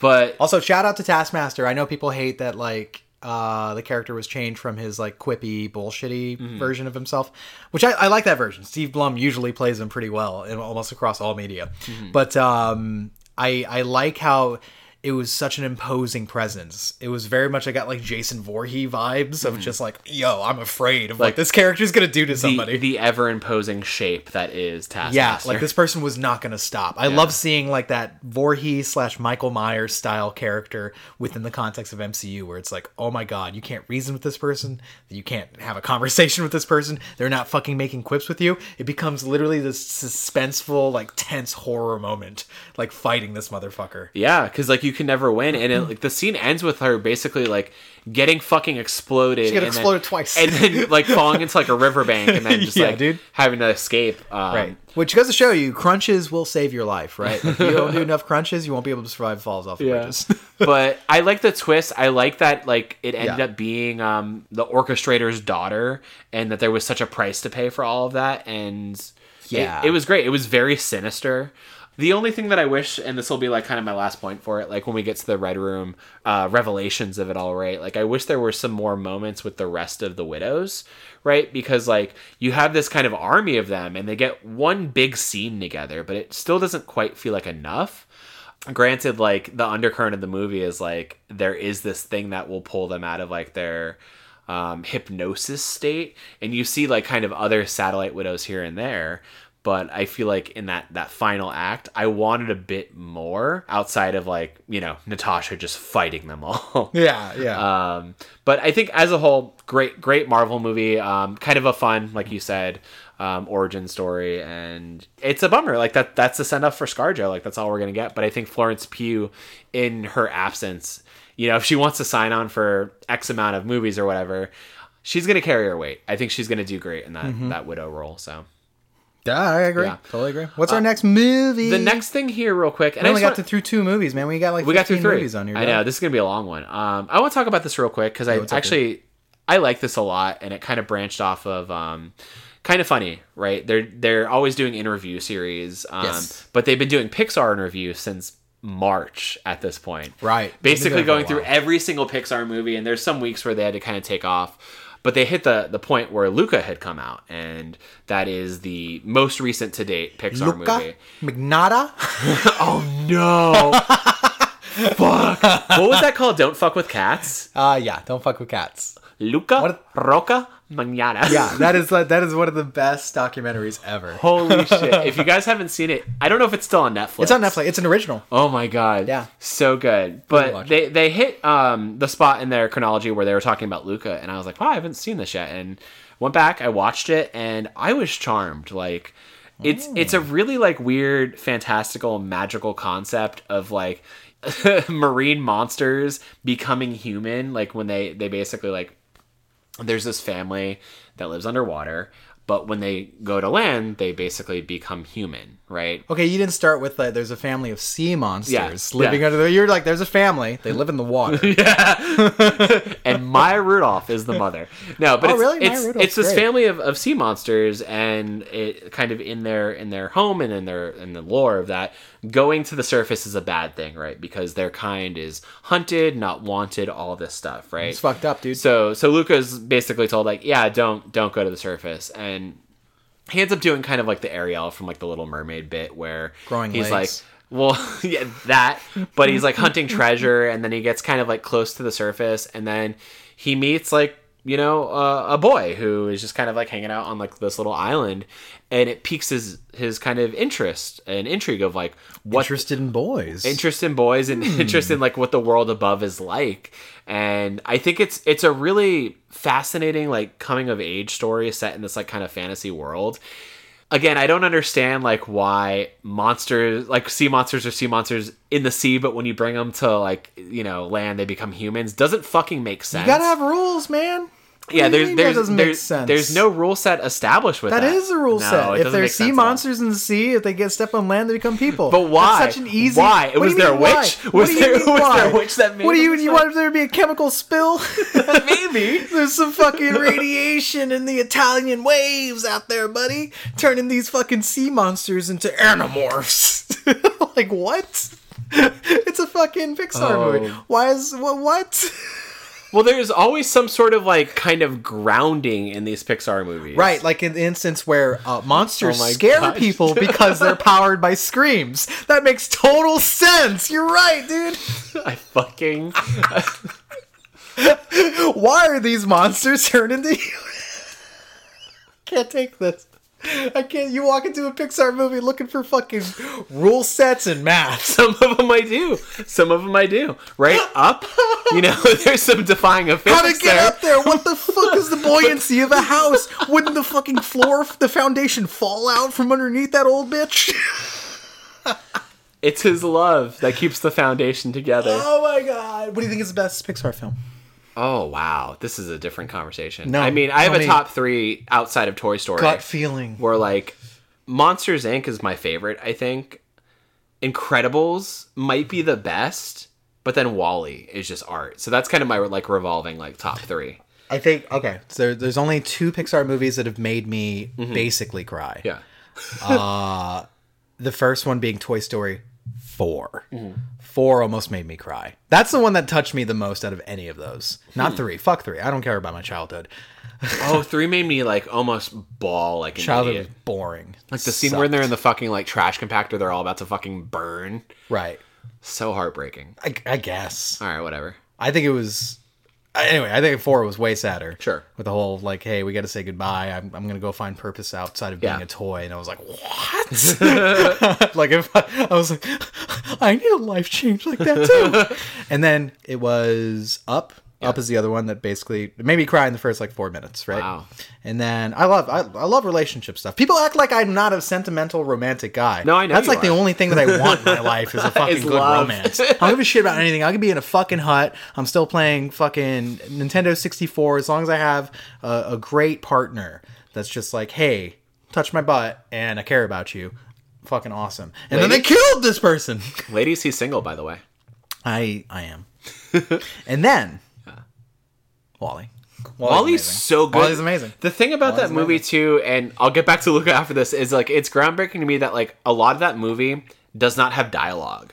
And they expected Yeah. kids to sit through this movie of like visual language and two robots basically like Oh, dude. like it's rebuilding civilization and falling in love. It's it's magical. It's crazy. Yeah, I think I think the mark of a really like um kind of uh ah, this is something that what's his face said I forget uh Steven Soderbergh said about Steven Spielberg's films. Okay. Steven to Steven, right? the old S to S. right. Um, he said that you can watch the original Raiders of the Lost Ark Oh, without sound. without sound Yeah. and totally understand the whole film because it's such a like there's a visual language that's happening and Wally fucking masters that visual language Mm-hmm. I think like you don't need to hear that movie to understand exactly what that movie is supposed to make you feel that's amazing no, it's it's a beautiful film. I haven't seen it s- like in a really long time. It's probably Wally been like I watched over it 10 this years. year Well, yeah, because again, kind of funny is doing Pixar yeah, I review. wa- yeah for sure But to come back to it, Luca for me feels like Pixar coming home in a lot of ways. Hmm. Where like there were a few years of Pixar movies where I was kind of on the fence. Like I think of like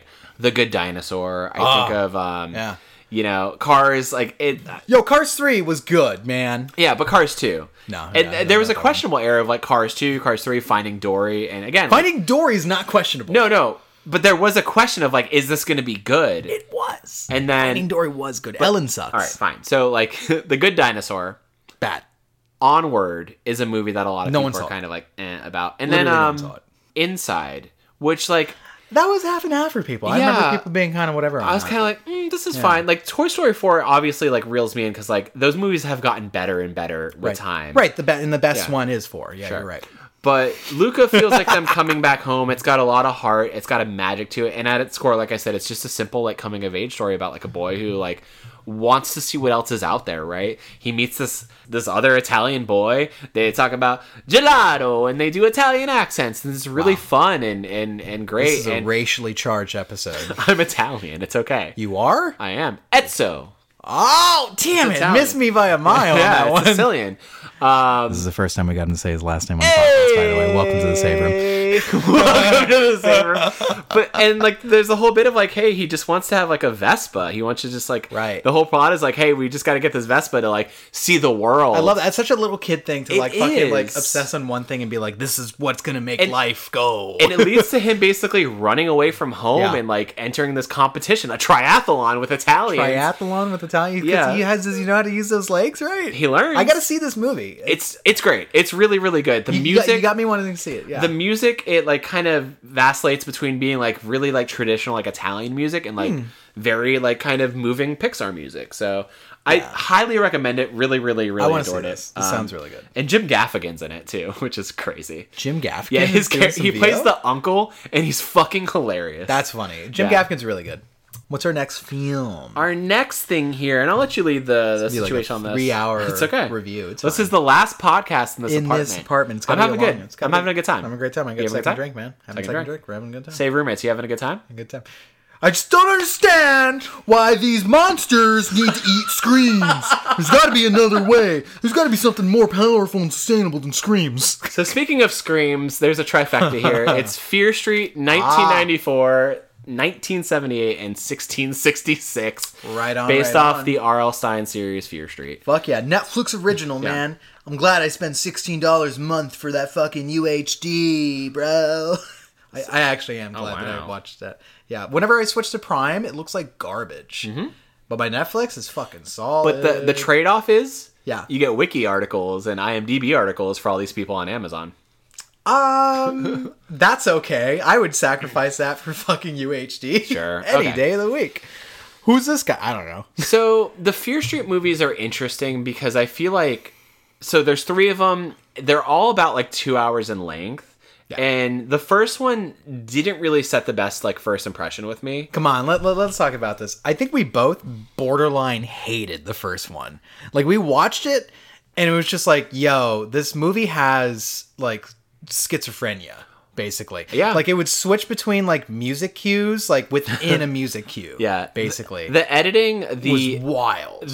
the the uh, the music curation, the soundtracking, all of it. It's too much. Like scene to scene, it's Yeah. just like how can we fit as many 90 songs as we can into a two hour format and it's too much at, at times all while trying to be like a fucking like uh scream era like slasher horror homage Right. Uh, it's too much I'll- okay, I'll tell you things that I do like about uh, 1994. maya right? hawk Maya, oh my god, I um, I think it does a good job of paying homage to its influences, and I like I like that there's um obviously there is uh LGBTQ representation in Oh, yeah. Mm-hmm. this, right? Like the main character's gay, uh, and that's like a driving force of like she's in love with this person who Mm-hmm. obviously bad things happen to. She gets possessed eventually, but and it carries through the rest of them too like that's her kind of driving motivation what's so strange for me is like I feel like the movies are out of order, but like they did it right by introducing it with 1994. But I was just like, ah, I don't know, dude,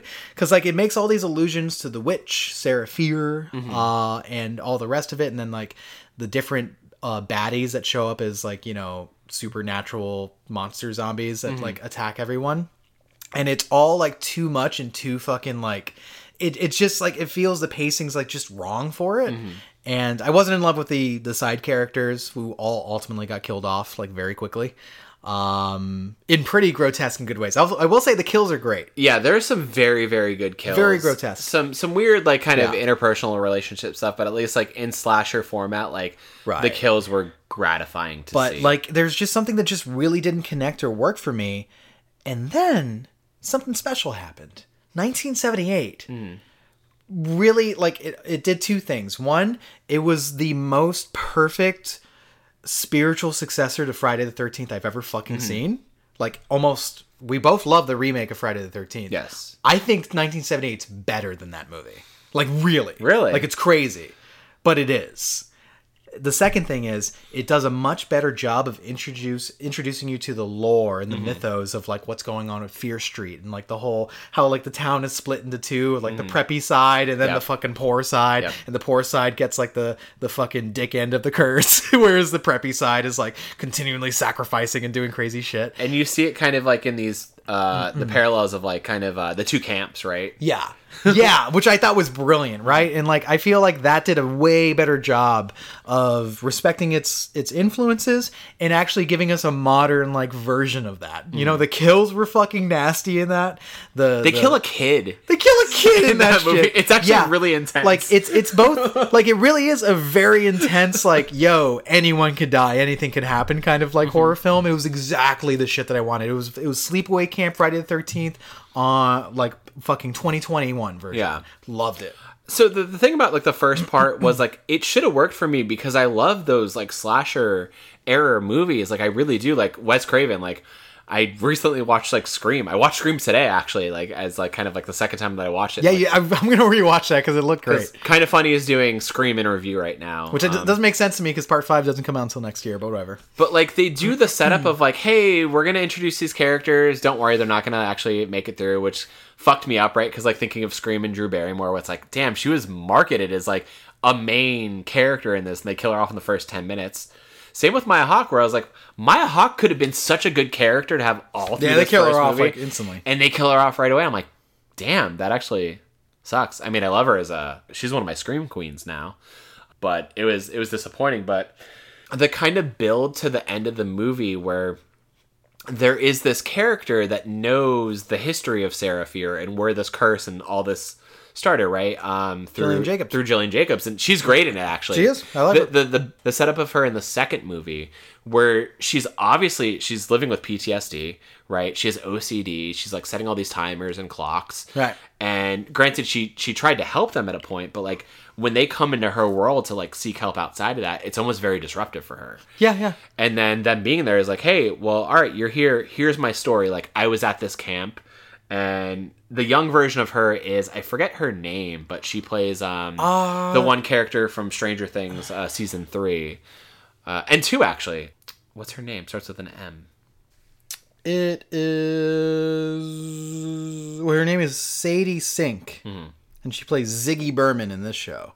I forget what her character's name is in Stranger Things. I haven't Mm. seen Stranger Things in forever. Yeah, she was great in Stranger Things. She comes in as kind of like the the kid from out of town, and Eleven doesn't like that very much. But she like to see kind of the framing of like what happened to Jillian Jacobs' characters in Sadie is is amazing because she's she's a very competent actress, um, and she she holds her scenes very well. And you know, there's some kind of coming of age moments with her where it's like, oh, she's dealing with romance, and also like kind of reconciling her relationship with her sister. I her sister also did a fucking amazing Yeah. job. Like whoever played her sister, which I had it pulled up on Google right here. Her sister was played by a no, that's not her, right? No, it is Emily Rudd. Emily Rudd plays Cindy. She did a fucking great job. dude. I've never heard of Emily Rudd. in A my life. relation to Paul Rudd. Uh, To Paul Rudd, gotta be, gotta be Paul Rudd's Watch. brother. It's like his his daughter or niece. I I don't have there's not, not like a wiki or anything for me to like. Uh, Emily Rudd has played many roles, but Paul Rudd's relative is not one of them. Oh, man, that is, but- yeah, they they were great. Um, again, so part two, like part one, is riddled with like too many like music cues and you know hard what it is. edits. Hmm. You know what it is. Part one is like um, turning on the treadmill and then letting it run for a while and trying to get on it then, rather than like turning it on when you're on top of it. Mm-hmm. That's what that felt like. I just was like, I can't follow. This is too fast. I'm gonna fall, right? And then part two is like, no, no, no, no. We're gonna take our time to set this up, right, and like get you into it. Yeah, and like I get that maybe the idea is like, hey, let's introduce some some chaos and pandemonium from the onset, right? Yeah, like but it, it didn't work for me. like examining a movie like Scream, right, which is a slow burn slasher movie, kind of for its time. This movie could have been that, but they're like, no, let's throw like three like corporal slasher monsters at you simultaneously, way too quick. Yeah, and do all this stuff. Whereas like part two is like, yeah, it's the Friday the Thirteenth summer camp feel, and it, it really works. And they set up like in the first in 1994, they set up like the fucking slasher characters as if they're like Streets of Rage bosses, right? Where it's like Yeah. this one comes from the 50s and used to sing, and this one's a flannel guy. like it's so it's like shut up, this is stupid. Yeah. But then like when you were introduced to these characters in the other films, it's like oh wow, this works. Now I want to talk about the third part. sure. I, I love didn't the finish. third part. I did not finish the f- Okay, third part, by the way. gotcha. You I got really- forty-five minutes into. So it. there's a big surprise at the end of the third part, but Okay. um, for the most part, it is a period piece, which I thought was like, oh wow, yeah, um, kind of like reminiscent of The Witch, like a little bit. uh, in visuals, not tone. Like it's Sure. definitely not a slow burn like that, but it, There's no Black Phillip. but it did definitely. There's no black. flag. they definitely had a bunch of moments where I was like, my fucking jaw was like, whoa, like what? Like there was some horrific gore. There was these fucking really tense moments. There was just crazy everything where I was like, I thought I would be bored because period pieces tend to bore me because it's like, oh, I'm outside churning butter, and I'm like, oh, I'm gonna sleep. This is boring, you know. but uh, movies like um ah, not the crucible what's the one with i always forget the fucking name the one that i really loved on netflix i'm gonna look it up dan stevens was in it this is a movie that you should see though I gotta look at his discography real Hmm. Period quick. movie. Period movie, not the guest. You've probably talked about this a lot. It's called the something. I have talked about it a lot because it's from the director of the raid, and I love the director Mm-hmm. of oh, the raid, okay. Okay. uh, Gareth Evans. Hang on, hang on, dude, dude, hang on, It's okay. bro. I'm here. Apostle. It reminded me of Apostle in that it was like here's a period pa- piece, but we're gonna just fucking go zany. Mm-hmm. Like we're gonna go wild with this horror. Like it was so fucking like demonic shit and hangings and people, Uh, Yeah, like people's devil hands worship getting and witchcraft. ripped off slowly in this crazy part. What- What it's so good. What I love about this part uh, specifically too is because like part one and part two, Yeah. they have their own kind of contained actors and actresses.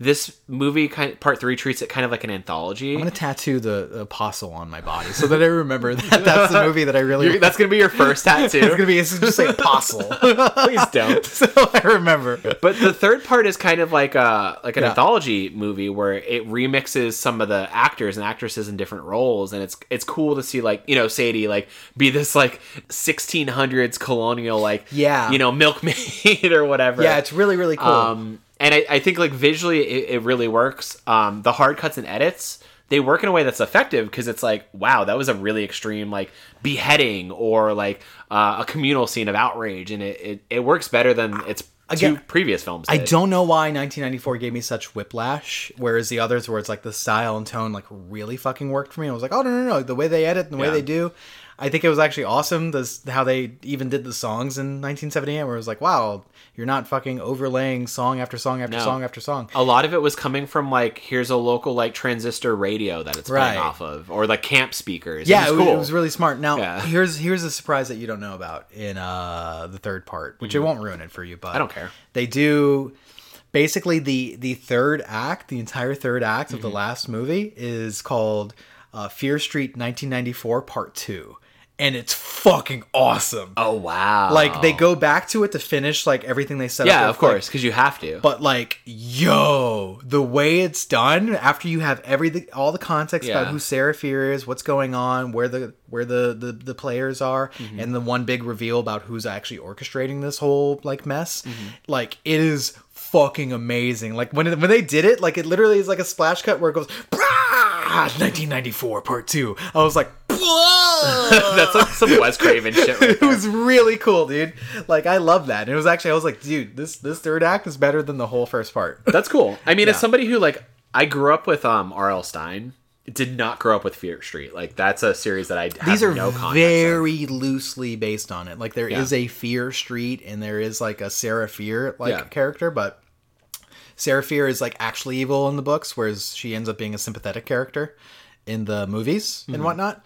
I really like how they handle all of that. It's really cool, and the visual effects are interesting too, right? Like the blood moss that's showing up like underneath the uh, town, and and like um, some of the zombie effects are really fucking neat. Yeah, it it's sick, dude. I I'm glad I stuck want more with Fear it Street. because it got better over time. I think like the first movie tried to be too much of like a jerk fest of like 90s yeah, homage and like it was so weird. And I'm a '90s kid. Like I love that shit. Like fucking, give me all that. Give me Weezer. Give me Nirvana. Mm-hmm. Yeah, give me I'm- Soundgarden. But like, it didn't work. I know. for I'm me. super glad that I stuck with it because like the 1978 is like one of my favorite just horror movies, Yeah. bar none.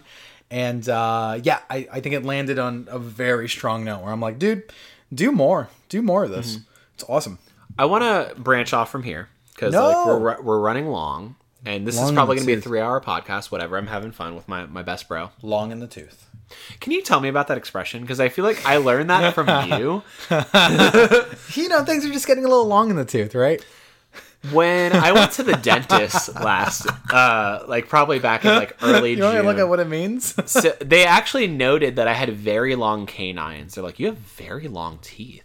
right. Is this a good thing? Is it dangerous? Am I gonna die? It sounds dangerous. They're like, to me. no, it's it's very good. You just have to take care of them better. And I'm like, touche. Uh, If you describe someone as long in the tooth, you're saying unkindly or humorously that they are old or getting old. okay, so you use it very loosely in this circumstance of like, okay, things are getting long. Um, horses. So to branch off of horror, um, we did this thing, and we used to do it quite a bit on uh, Twitch.tv/slash The Writer, which we did an intro. Um, we did a watch along of a movie called Phantasm, Which I always say, phantasm. which I had never seen, and I thought in my mind I was like, oh, it's probably like fucking Fantasia. Nothing like that. It's almost like Fantasia. you know, more more dwarf zombies. Yeah, a lot of dwarf zombies. Yeah, a bunch. I wouldn't say this is like one of the worst movies we've seen together as wa- on a watch long. It's probably like in the middle. Like I think like there's a lot of intrigue and potential. And What's the worst movie we saw on a watch along on Twitch? I mean, Velocipaster was pretty bad. That is the worst, but if you throw that out, do you Nightbreed, think was, pretty bad. Yeah, too. Nightbreed was really fucking bad. Um, but we also watched The Phantom, which is like oh, dude, yeah. That uh, I Like- think Nightbreed is worse sure because at least Treat Williams is Yeah. fun in that movie. Treat Williams is a treat. He's a treat. He's great. He's a Treat Williams. But Phantasm is not a, like a series or anything that like I had grown up with. So this is the first time I'd seen it, and I was Mm-hmm. like, okay. So I can imagine for the time that it came out, it gripped people, right? It's very low budget horror. It Did made it? a lot of its. I Budget don't even know back. that, it, that that's quite like a true statement back then either. they made like nine of these. Uh, first of all, it's five. okay. maybe six. I think five. Um, second of all, Yeah. it took them ten years to ever make a sequel. By the way, Okay. which is not uncommon. Remember, Texas Chainsaw also took like ten years to get to part two.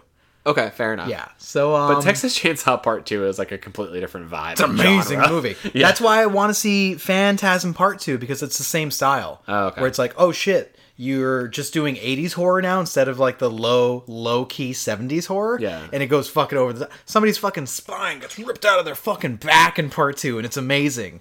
It's really good. There's no like good kills in this movie. No, there's nothing. There's a cerebral bore. There's a lot that of- hunts people. That's true. That's it, it's it's a ball. It floats and it has little spikes and it goes Yeah. in your head. It's great.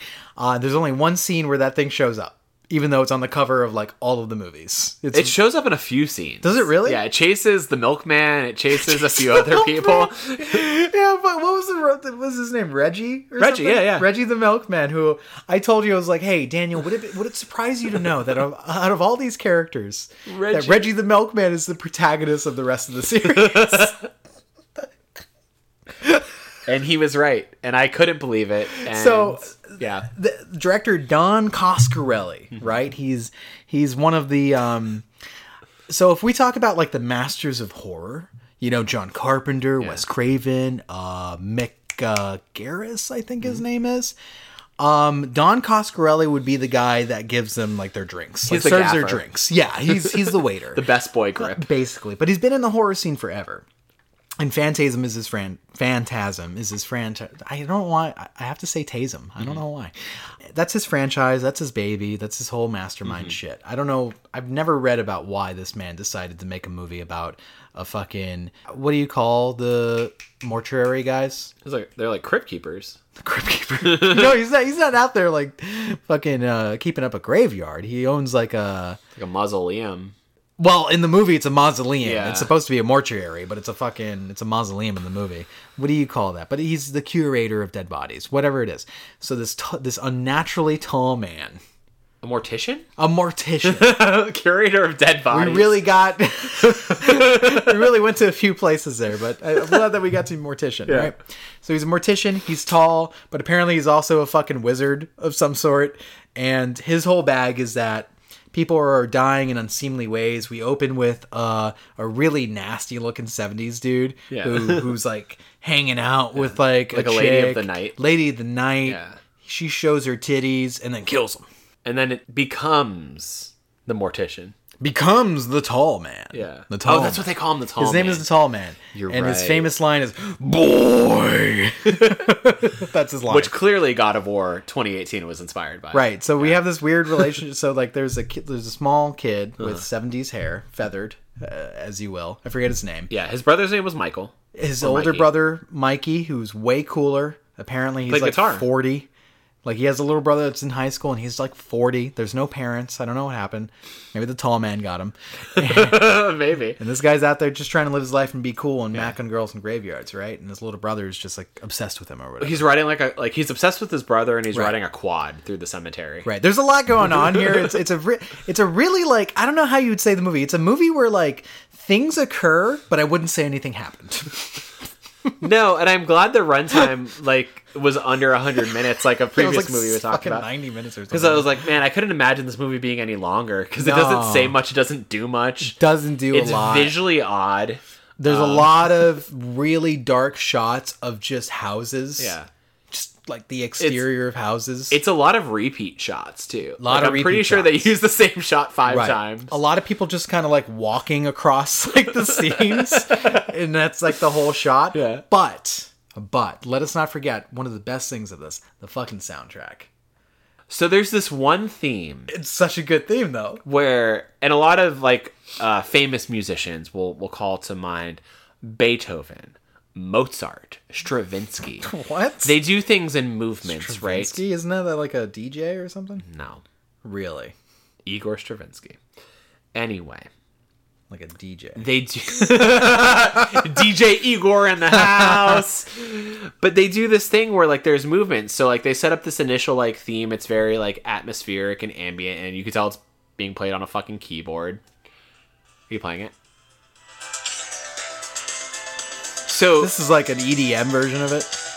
Bum, bum, bum, bum, bum, bum, bum, bum. So it's that progression, but they build it up in super epic ways across the movie where it's like, wow, there's Oh, more instrumentation The here. drum and bass the version. drum and bass version is is, so good. popping dog. Yeah. So like that's my one Poppin'. takeaway. Like, okay, so one, music's good. Two, never go to cemeteries with uh, This isn't it. strangers This isn't it. uh, that you've never talked to before that night Right. because they might be the tall man. Can we also not forget what the tall man's doing, which is apparently taking the bodies out of the graveyard and turning them into dwarf zombies to do his bidding?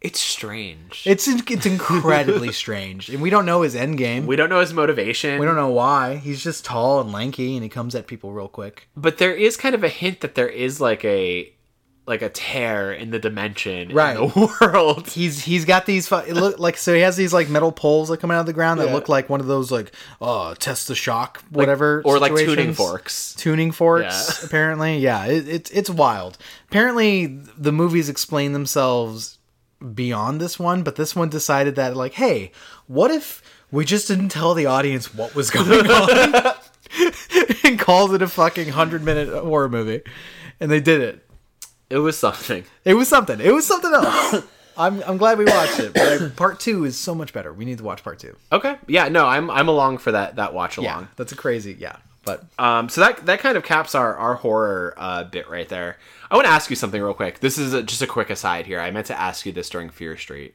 okay, so- this, this came up with a conversation with somebody um that i've been hanging out with lately i want to know girl yes i want to know what's she afraid of spiders That's an easy one. everybody's afraid of spiders I like crazy stuff like I'm afraid of colanders. well, because that goes back into like trypophobia, where it's like, oh, you're afraid of holes. Yeah. But we were watching, we were watching Scream together, and we were talking about the idea of uh, Scream queens and, and final. How many girls. times are you watching Scream this week? Don't worry about it.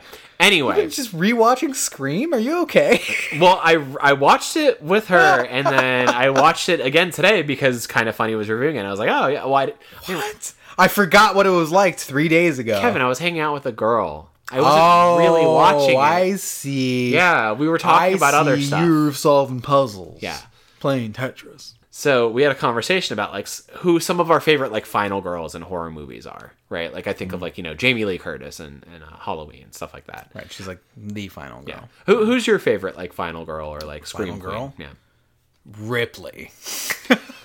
that's one we talked about. I think Ripley is a fucking fantastic final girl. Yeah, She's always the final girl until Yeah. she gets thrown in the lava in part three. then But she you know comes how, back. how much of a final girl she is? She got resurrected. yeah. She, they made a whole movie around her resurrection, and they gave her this awesome scene where she shoots a back basketball Can I, backwards. can I do a side branch for you real Sure. quick? a side branch on her So- side branch?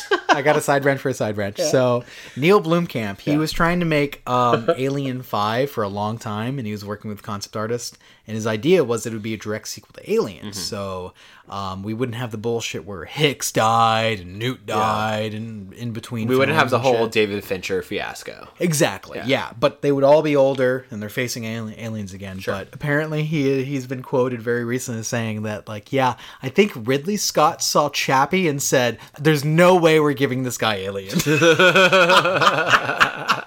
so stupid. so maybe if he had stopped with District Nine, Yeah. like 'cause District Nine is like, wow, this is interesting sci-fi. It, it right? really does sound like the more movies this guy released, the more he hurts his career because uh, his latest movie, a horror movie, Demonic, apparently it sucks. oh, really? Yeah. Damn. Poor man. I love that man. Started with Halo. Yeah. Well, it was like a, a mock-up for a Halo movie. Yeah, because like he did the trailers and shit where it was like it was live action. And people are like, Halo could be real. And it's like, "Yeah, do you, do you jack off? Do you like a suit that jacks God you damn off? it! Why? Why? Why? I'm in the mic's face right now. Why is there wherever there's an opportunity to talk about Halo Chief, it's got to be about masturbation? He's a hero. He's a Spartan. He jerks himself off while he does. My it all. name is Mr. Halo Chief. My suit jacks me off. this is rambunctious. This is great. Movies are Great. good. Movies are good. Um, Movies are good. So yes, I will agree. Sigourney Weaver, amazing. Yeah. I will give it to. Two, this is a twofer for me. I can't remember the the girl's name, but Cabin in the Woods. Oh, Uh, what? Well, she was the one that the uh, fucking Dorian Gray spanked a bunch. Is that her? That's her. Is that Dakota? F- No. Dakota Fanning is not in no, 50 Dakota Brown. Dakota Brown. That's her name. Yeah. yes. It. She looks like Dakota Brown. yes. Um, and her and Franz Con. Franz Con is a good. final Franz girl. Uh, Con is a, is a really good final girl. That's true. Samara Weaving.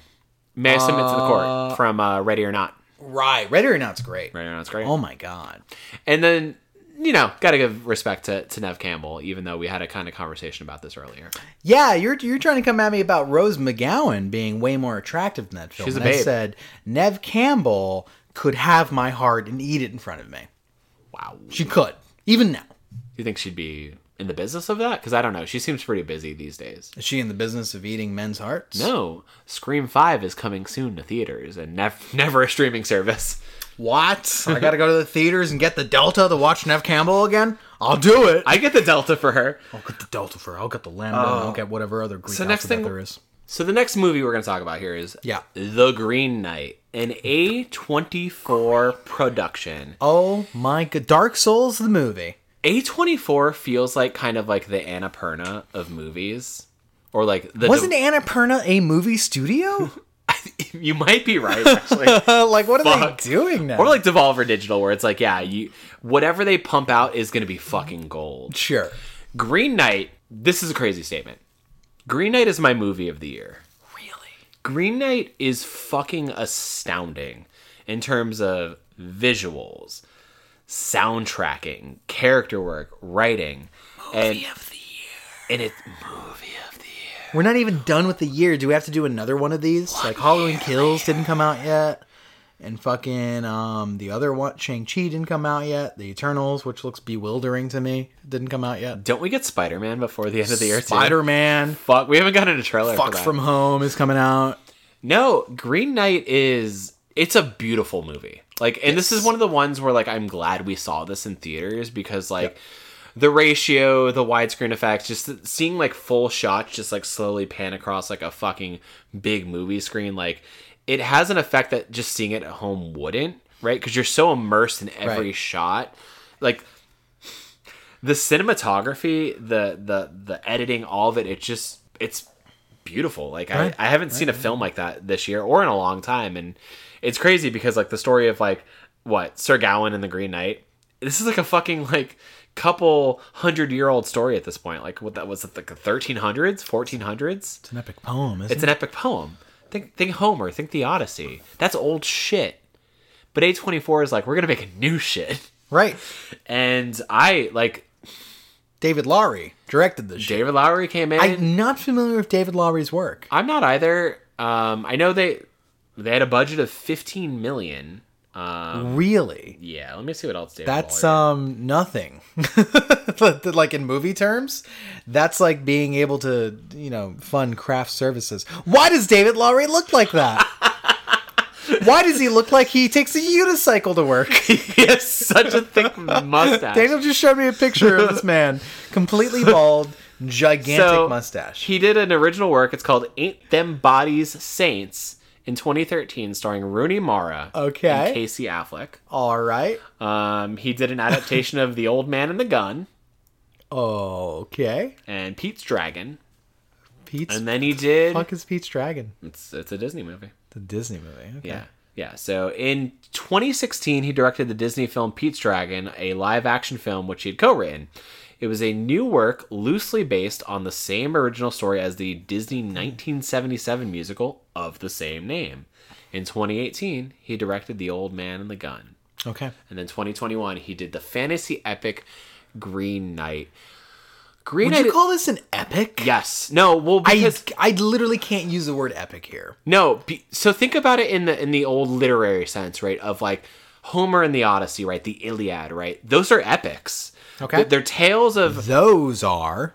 yes. well, this is in the This same. is like this is in the same vein. this is like a home movie in a backyard version of an epic. You're crazy. no, I'm not saying it's bad at all. I'm just saying it's it's more it's way more reined in than being like I'm going on this gigantic epic odyssey. He goes to three places, dog. Okay, so it, it is an epic in the sense that it's a story of a a person. They even coming tell from- him it's going to take him like, oh, it's going to take you less than four days to travel this. Like, that's not an epic. Homer was like, I'm going to be out in sea why for a million years, and I'm probably going to fight the Hydra and have sex with mermaids. maybe Silas and Ch- Charybdis will show up, and there might be a fucking uh, Cyclops. if I see a Cyclops, I'm going to fucking poke him in the dick. I'm gonna I'm gonna poke him in the eye with my dick.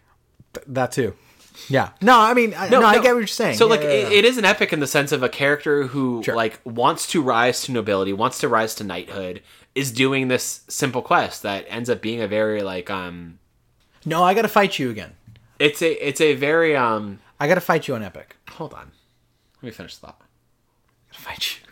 It's it's a very like brilliantly articulated like morality tale, right? Where Yeah. there's like three major movements of like him being tested in kind of the greater like arc of his story and what he's trying to achieve.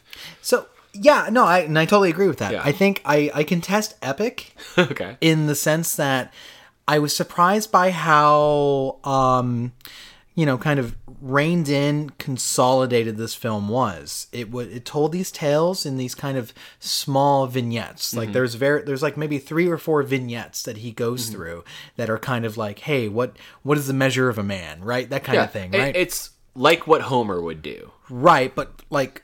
Small Smaller, scale, yeah. It's way small scale. So like, it- I throw out epic. I throw out epic, and I like that it's not an epic because like somebody would like look at the like advertising for this and think like, yeah, he's gonna get into fucking crazy fights with like uh, the Green Knight and crazy thing. Like, no, it does. He doesn't fight at all in this movie. There's actually very little like fight choreography. There's very little action in this film, you know, but like it is a still a visually intensive movie. Like Yeah. it is a visual treat. Like every shot, every scene, the colors. it- the colors everything pops about what they do right like every piece of dialogue is very like deliberate to make you feel away they do the whole asmr like you have no legend yet you know like that kind of like just small like the whole movie i'm just like oh i'm i'm, I'm intrigued and i have a half job and it's crazy it's, it's good Meet me in one year.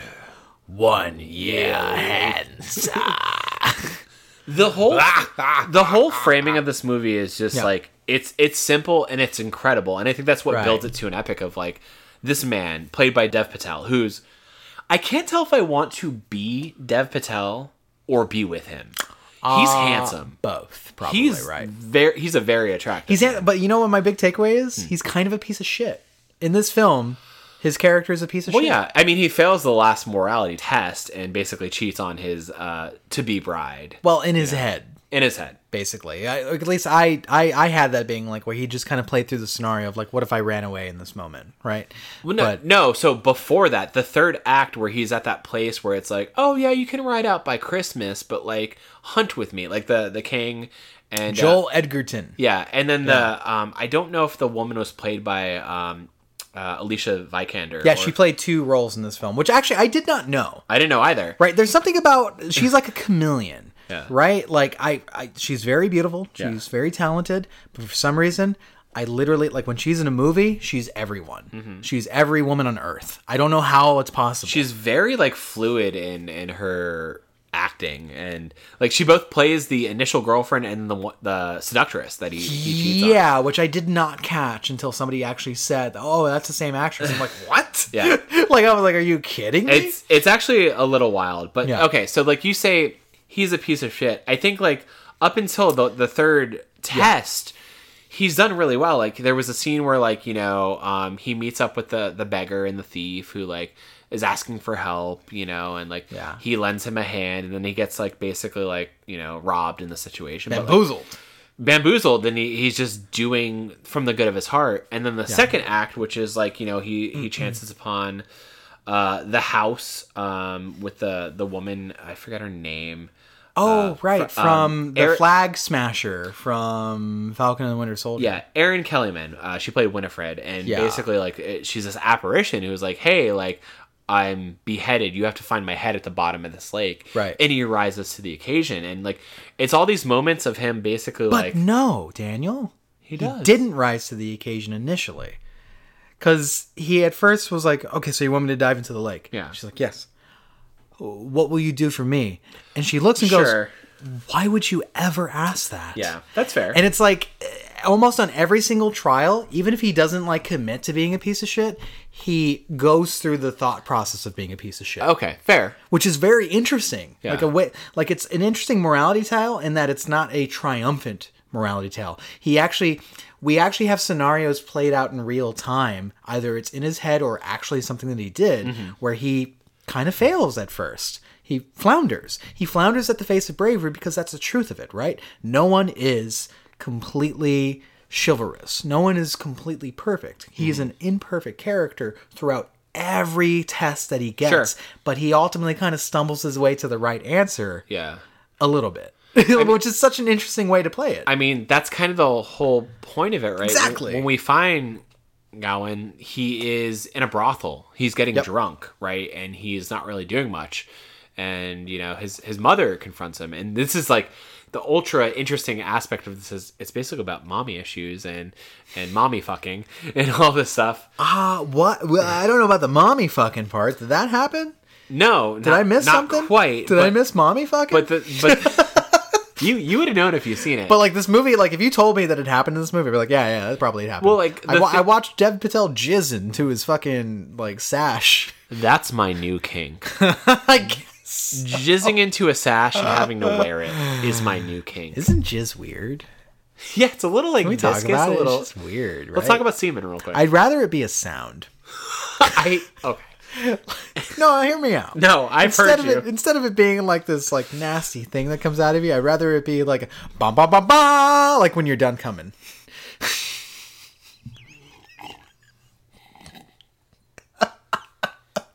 You okay?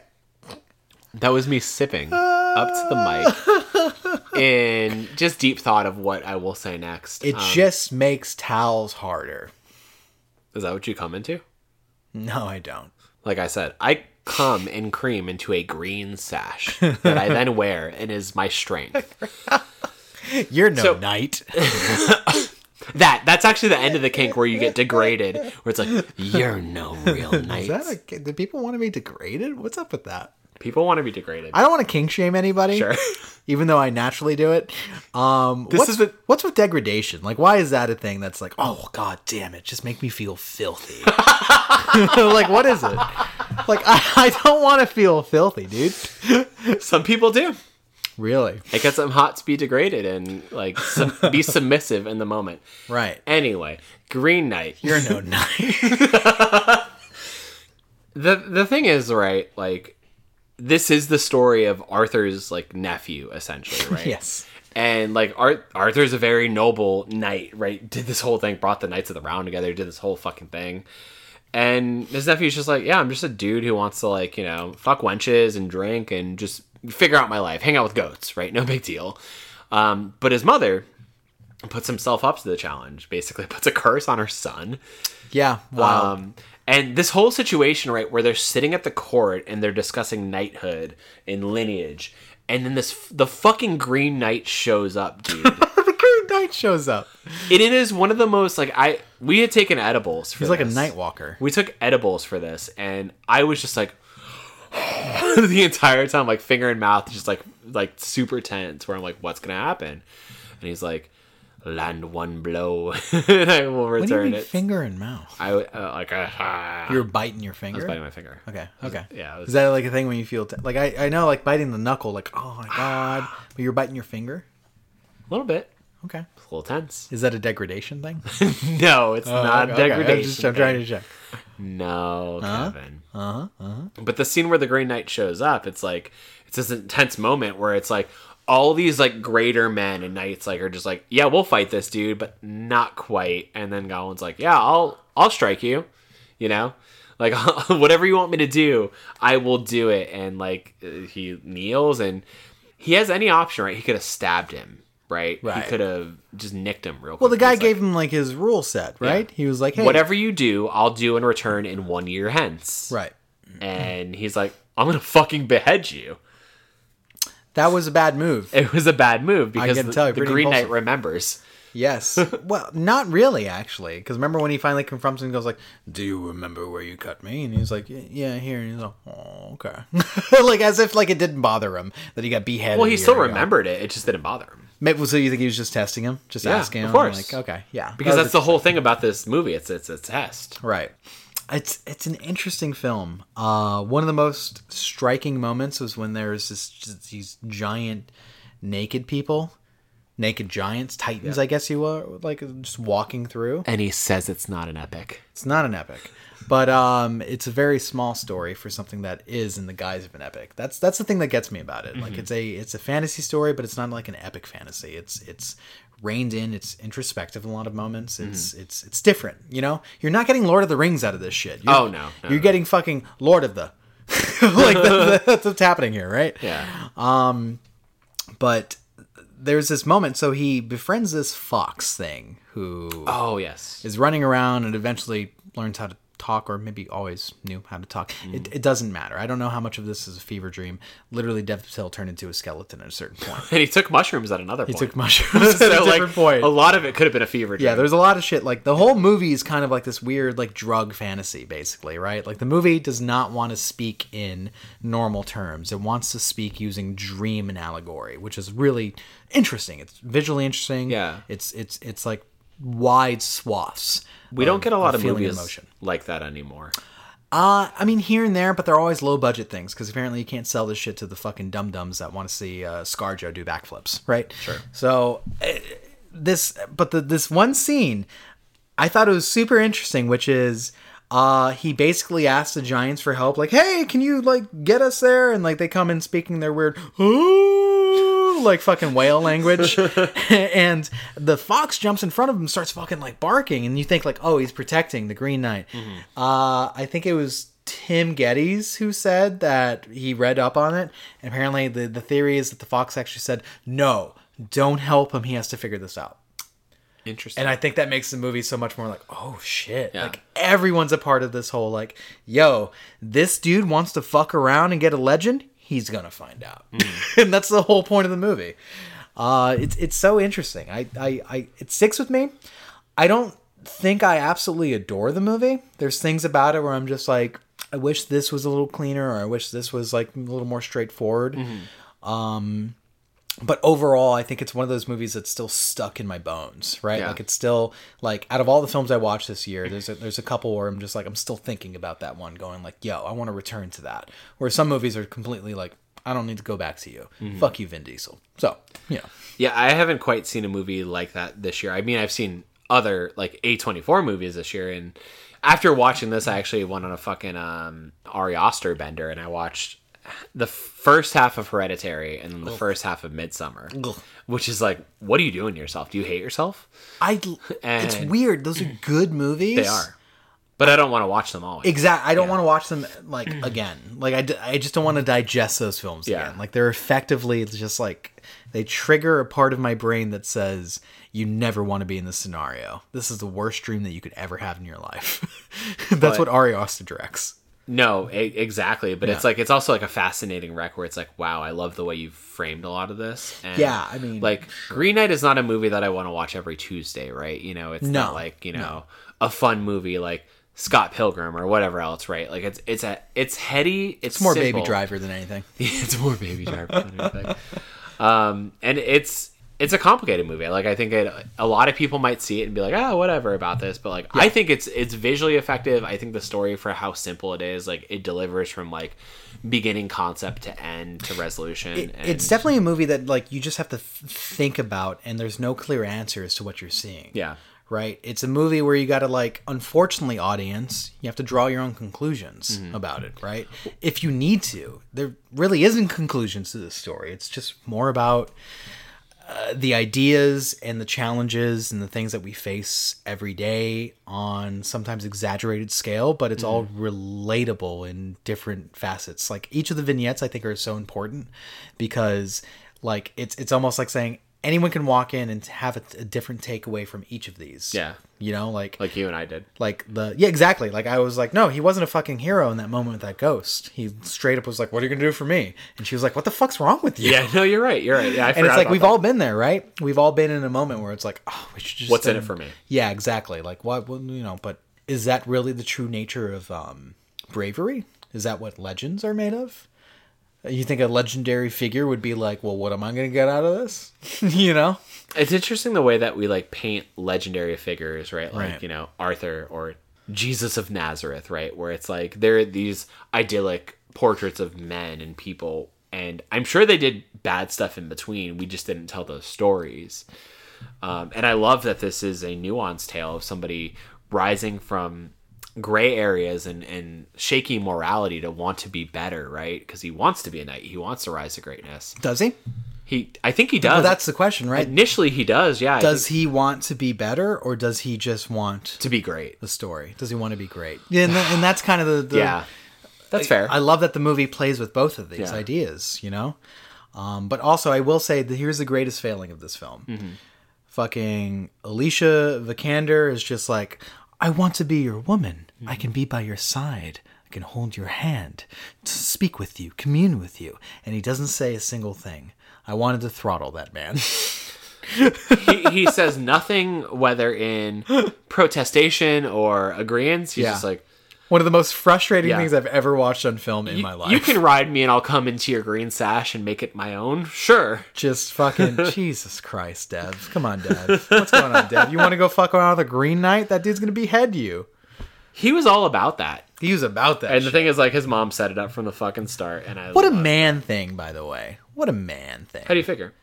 It was Just like, hey, yeah, you know, I got I got enough honor here. Or no, no. The, the big question of the movie is, why do you need to be great? Isn't being good enough?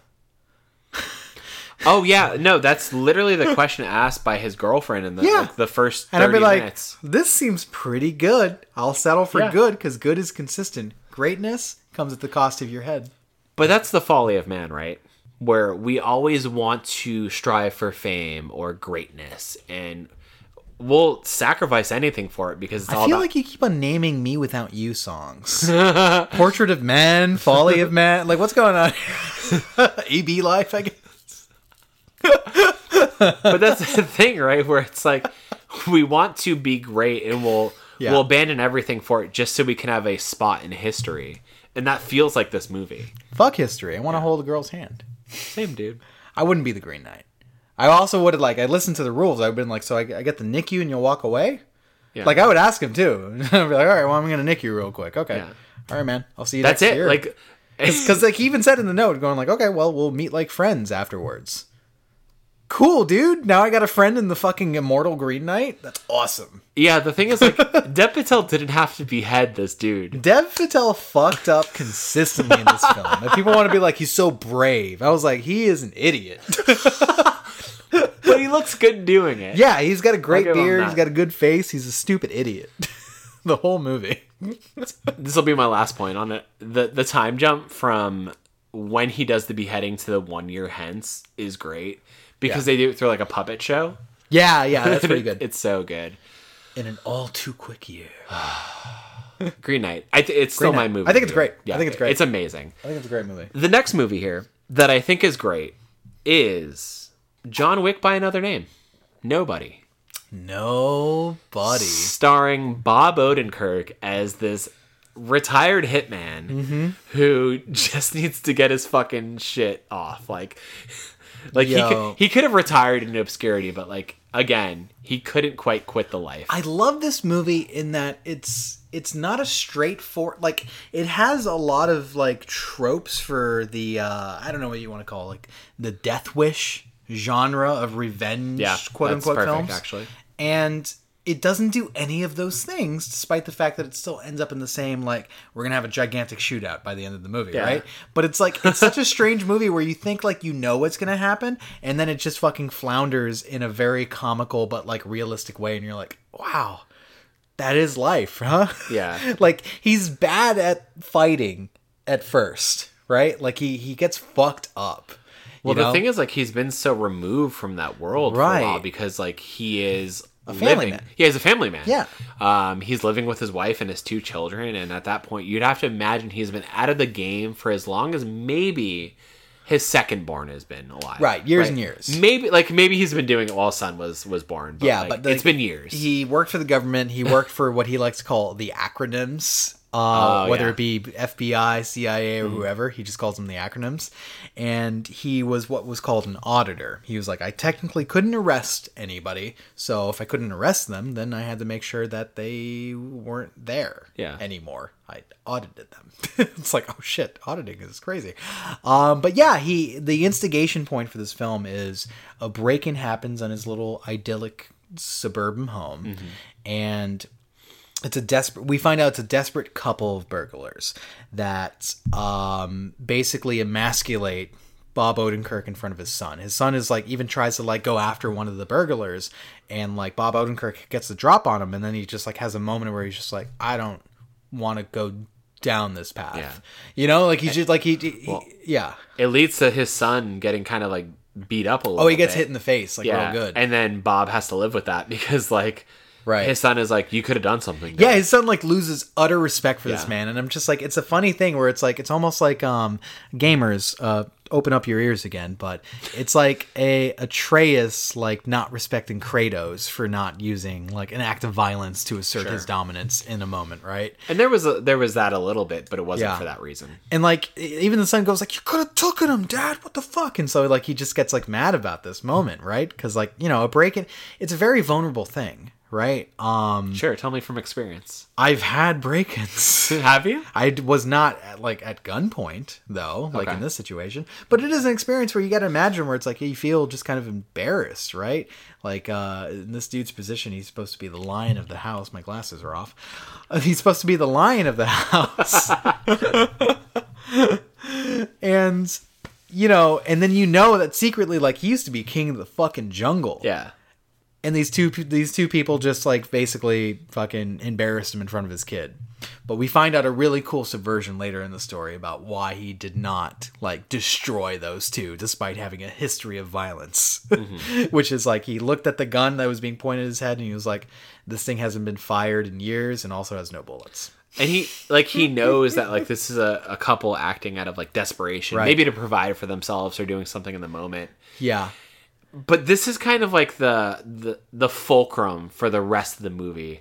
And it's short. The runtime on this is like it's one of those 96 minute movies where it's like fuck you used every second very effectively and i didn't expect much going into this right like i think um there was a movie that got announced just before this it was uh it was a mew movie i forget what what it's called a Mew movie. uh mary elizabeth oh, we call her Mew Oh, these oh, days. oh, that's the one on Netflix, right? Where she's like a, it's like a revenge porn movie, right? Yeah. she's like a John Wick ish character. it's just a single name samantha Yeah, it's something like It's that. something like that. Oh, it's called Kate. kate there you go It's called a Kate. different white name Yeah, yeah, yeah. but yeah so if it feels like that that vein of like yeah just kind of like assassin movies and Right.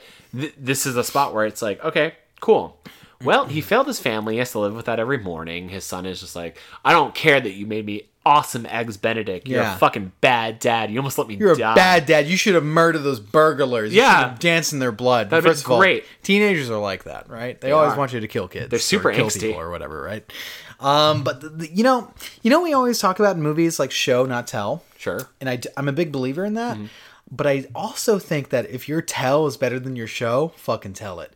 So the mo- like that moment that he has where um so apparently here's a weird thing. There's a lot we're we're jumping around, but he has a brother that's gone into hiding who also was in the life, and it's you eventually figure out that it's played by the RZA. the RZA is his brother. oh yeah his spiritual brother Yeah, but like they talk on CB radio all the time, and um, basically ask him like, so why didn't you fucking go, you know, full cocked on the on these guys? And he explains to him, going like, ugh, the gun wasn't fired and it was empty. And it's such a scary thing to think that this person is such an expert Yeah. at violence that he understood immediately to be like, is there bullets in this chamber? Like his eyeballs immediately figured Yeah. it out. That's you telling that this character, he knows his way around violence. It's it's interesting because like the setup of it is like he works in like a, a mill of sorts, right? Like a factory, even. I think he works for like a like a packaging facility or something Yeah. like that, like a tuna packaging facility or something crazy. Like he does something very basic with his Yeah. life and then when this moment happens and his his suburbia is disrupted he decides against it but he also decides like you know what like this has been eating at me my son's pissed at me Right. i'm gonna have to go fucking seek vengeance and when he does he chokes in the moment because like he realizes that this is two people just trying to survive right that Yeah. they needed to do it was a couple. They have a baby who's Yeah. like on a respirator or something, and it's all very sad. And he decides not to blast their fucking brains out. so this is Yeah, again yes. within like the first like 20 minutes Yeah. and in in john wick when it would have established this revenge tale as like oh yeah it would have been clear cut. they killed my dog Exactly. the dog that my, my wife gave me Right. These are bad Russian people. One of them's from Game of Thrones. so the thing is like bob odenkirk is like he's he's got blue balls for revenge right like he can't he couldn't do it then and there because he felt bad about it but he's on this this bus on the way home and these the bus accident like incidentally crush like crashes into like this uh luxury vehicle of russians and they're like oh you crashed Russians into are the bad guys in most of the movies we've seen this summer. What's going on here? We hate Russians again? it's a new cold war we got Cold War Two. Call of Duty, Cold War Two. I think Idris Elba's in that one. I'm not kidding. he might be. He might He's the actually be. news these days. People love him. Uh, but he's on this bus, and Yep. these Russians come on. They're drunk. They've had a night of their own, and Right. there's this this lone woman on the bus, and they decide to be predators about it and approach her and be kind of like kind of interface. And Bob Odenkirk's like, "Oh Mm. yeah, I, ca- I can't let this fly," and he, he's he stands up for the woman, and it becomes this. This is the part of the movie where I woke up where Yeah. I was like, whoa. it's a very intense, like, kind of old boy scene of like Bob Odenkirk versus five Russians in this bus where he's like shanking them with pieces of glass and fighting. And it's, it's such a good, like, close quarters choreographed scene. And Bob Odenkirk takes a few licks and he, he gets fucked up by the end of it, but he ends up basically just fucking handling all five of these dudes. And it makes its way back to Russia. hang on, hang on, hang on. We're skipping. So this is one of my favorite parts of this film. Where like if this were John Wick, Yeah. John Wick wouldn't even fucking like gotten punched once. He would have just fucking he would have one bullet in the chamber and somehow killed five guys. Yeah. Bob Odenkirk This- gets wrecked. He gets fucking wrecked. He gets fucking smacked around. He gets tired. He gets thrown out of a goddamn. He gets thrown through a window of the bus and, And then he falls comes outside back through and the has to front come door. through. And it's like that's my favorite thing about this film, where it's like it's like, yo, this is not going to be a clean thing for this guy because he's old, he's middle aged, Yeah. he's been out of the game for a while, and like he's trying to be a badass. And the scenes are set up like, oh, he's gonna fucking wreck these folks, and he And he has to barely work. does. He has to work harder for it, which I Yeah. really love. But he eventually fucks these people up. He ends up like fucking uh, one of the Russians. He ends up fucking uh, crushing his windpipe, so he Yeah. has to fucking like He has to have like a straw in his yeah. throat. He ends up cutting the dude's Yeah. Mm. throat just to put a straw in it so he can breathe again because he felt bad, I guess. But this is then the spinning point for the rest of the Yeah. movie where that guy ends up in the hospital. spiral moment. And that dude is related to a very big I known person. I love this. Yeah. By the way, I love this that it isn't just like, oh, somebody came in, killed my wife, and Yeah. now I'm gonna get revenge. No, it was literally like he tr- he felt emasculated by Yeah. a break-in, found out that the burglars were sympathetic, Yeah. got real, got fucking violent blue balls about it, and decided, oh hey, these idiot Russians that are drunk and crashed in my bus. I'm gonna take my fucking anger out on them, Yeah. and ended up spiraling into a situation where he angered one of the worst fucking like mob bosses on earth. He was a guy that, and he's new to the scene too, right? Yeah. They established that this guy's like new to the business and what he's doing, which is basically holding all the assets and funds for all these major mafia, which is very and uh, gang groups. Dark Knight, by the way. Yes, yeah, that one scene where it's like, I have all of your money because I have I have connections. and it, it, the the scenes that follow are basically like, wait, who who came after you? Describe them to me. And They end up with his license, I think. Yeah. And that's how they ended up identifying. No, and it's knowing- his fucking bus pass. Oh, it's his bus pass. So they do the the cross correlation, and it's Yeah. it's actually this one woman who's like major into IT and like tech, Right. And is like, oh, actually, I need to quit. This is this is nobody. I can't be involved in this. And that's the thing. Like he is the Baba Yaga of this this universe, He right? is. Where like He's he the is Bob. known- He's the Baba Odenkirk. of- and the Baba Odenkirk, and people don't want to fuck with nobody, and it's nah, you don't fuck with nobody. it's dude. so crazy because like they try him anyway, right? Right. They send assassins to his house. He does the contingency plan of like, all right, well, the basement is our shelter, Right. And we're gonna defend from here. And he, he sends his wife and his two kids down there. Yeah, yeah. And I like that his wife is actually in on it. Too. yeah, she knew that she he's he was Yeah. like whatever he was an auditor. Yeah, right? she she had been with him for but like, a their few years. relationship is kind of eroded because he fell into the suburban life, and apparently she was probably attracted to when he was a fucking murderer Yeah. because most women are attracted. to Oh, this makes her a murderers. little wet. Yeah, it, it, it's crazy shit. I'm attracted to murderers more than normal women as well, so it, it makes sense to me. So the rest of this movie gets a little wild because Bob Odenkirk levels a house pretty of wild. 20 assassins. Yes, he does. He's And very then- good at what he does. basically turns it into his favor of like wait who's after me okay cool i'm gonna take it to their house and he basically he teams up with riza and his father who we haven't talked about yet but is chris lloyd Christopher Lloyd, back from the future. and he's just like yo dad i'm back in the game and riza's like are you back in the game and they're like all right cool we're gonna support you and he's like i'm gonna go to this place i'm gonna fuck with this major investor I love that Christopher Lloyd sits down for like 90% of this role. he's he's in a retirement home Yeah, because he's actually really old. he's like 90 Yeah, but he, he still got some action scenes nonetheless. It was awesome seeing. him there's a killing scene with people. him with a shotgun like yeah, he fucking blasts somebody's head off. It's, It's a, great. it's a the whole like last act of this Yeah. movie is like mind blowing. oh, it's so good. Everyone gets shot. It's, Yeah. it's amazing. I fucking this movie's great. Yeah. I, I I severely recommend this movie. Nobody is amazing. I have to agree. So Justin McElroy just tweeted out, Twitter settle an argument between me and my wife. If you call someone a tall drink of water, do you feel like it's implied you find them attractive? And it's either yes or no. And ninety percent of people were like yes. Yeah. And then his reply to it is, "Oh God, I'm gonna lose this one pretty bad, huh?" I think you fucked this one up, dude. Yeah, no. When I say like that's a snack or Yeah. that's a tall drink of water, is right. I want to fuck. Yeah, yeah, yeah. So I want to make a last point about uh nobody real quick. Sure. And it's that Bob Odenkirk. I've only really seen him in a few things, right? I've seen him in Breaking Bad, Better Call Saul, a little bit of El Camino. He's he might be in there in the What about Mr. Show?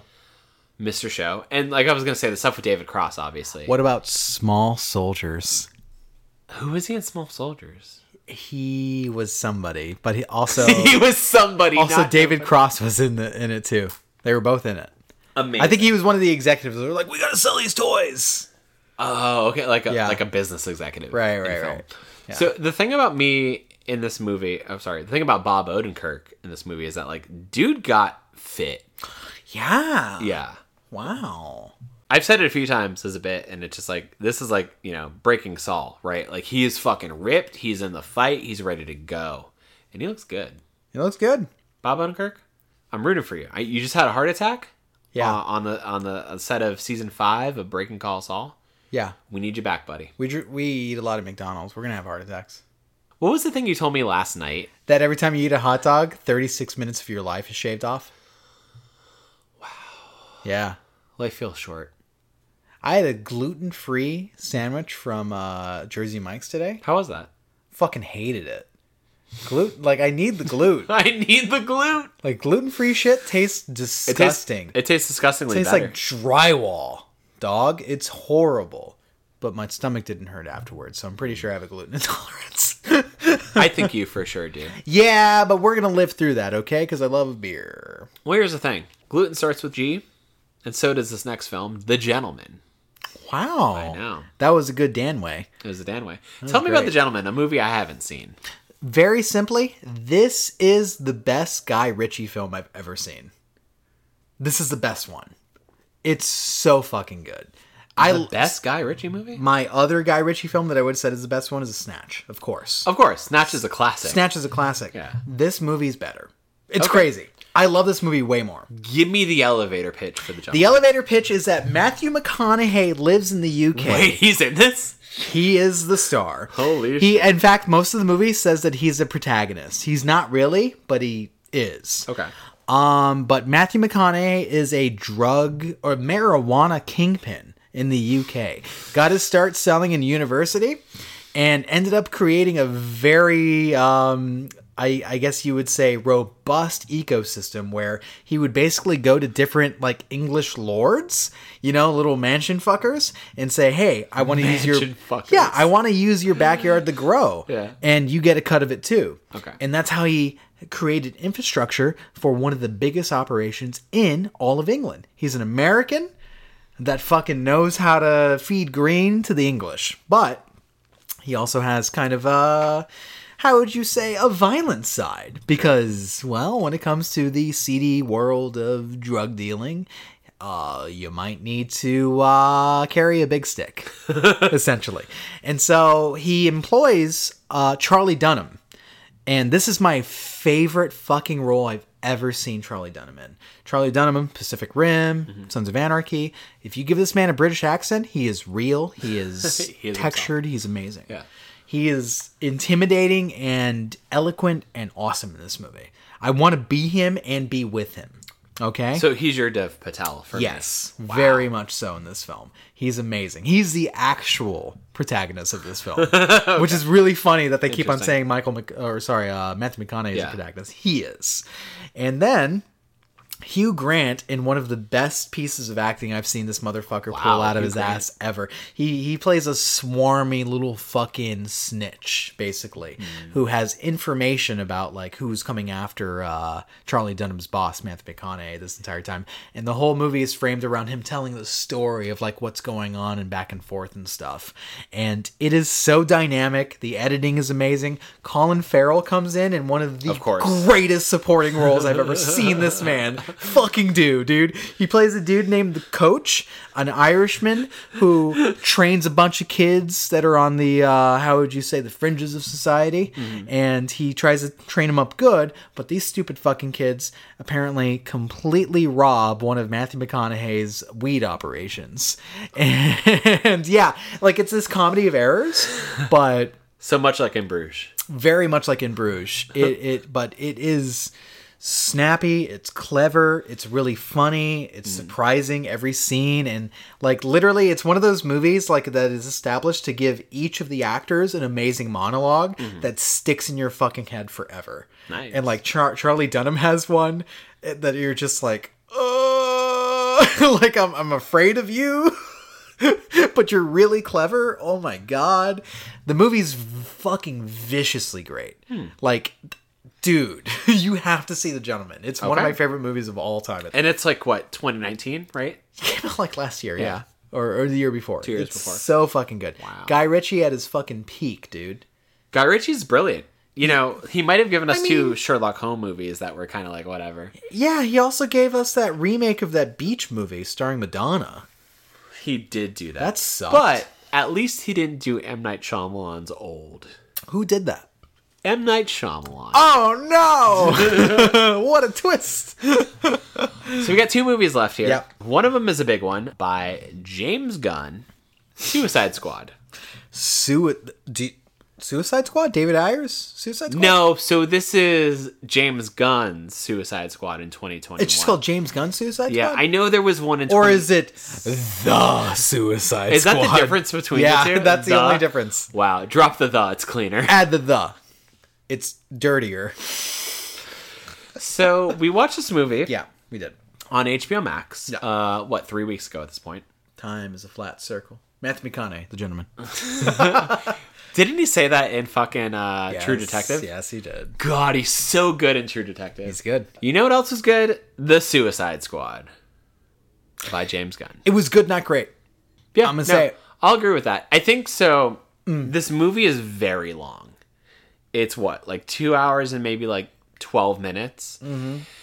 and I feel like it could have sold its point in an hour and 45 minutes because like it, it could have been way briefer. Yeah. yeah the, like so the cast is great uh the script amazing it's it's classic james gunn right like it's it's him in guardians if he just was told hey do an m rating do whatever the fuck you want right super fun lot of wit great everything about it but for me it loses its momentum after a while where like like i feel like the setup is cool like they do the thing where it's like here's that old guard suicide squad from david ayers right we're gonna kill these people off Well, it was only three actors that returned from the first movie. Sure. And they do like And they kill one of them immediately. Yeah. Which is pretty funny. I almost don't like that. You don't like that I'm Friday fine the that 13th they died. thing? I'm, I'm, I'm a fan of them dying. Yeah. I don't like that the movie's not chronological. I am- almost wish that they just started with them in prison and then murdered the fuck out of them. Oh no, I love this. Really? That Yeah. they started that way? No, I love this Okay. like Friday the 13th fake out beginning of like, hey, Yeah. here's Amanda Waller. We, we mean the remake, by the way. That might be confusing for Yeah. people because the remake has one of the greatest fake outs in all of history. yeah, the 2009 movie where it's Yeah. like a like a 20 minute fake out. Yeah, wasn't wasn't it the guy from fucking um what's his face? Uh from Entourage. Wasn't he didn't he die in like the intro? Could Or have was it been. somebody I don't know. Who Could have cares? been. Maybe it was Oscar Isaac. I don't know. Oscar Isaac fucking got murdered in Friday the thirteenth. I'll have to fact check this after.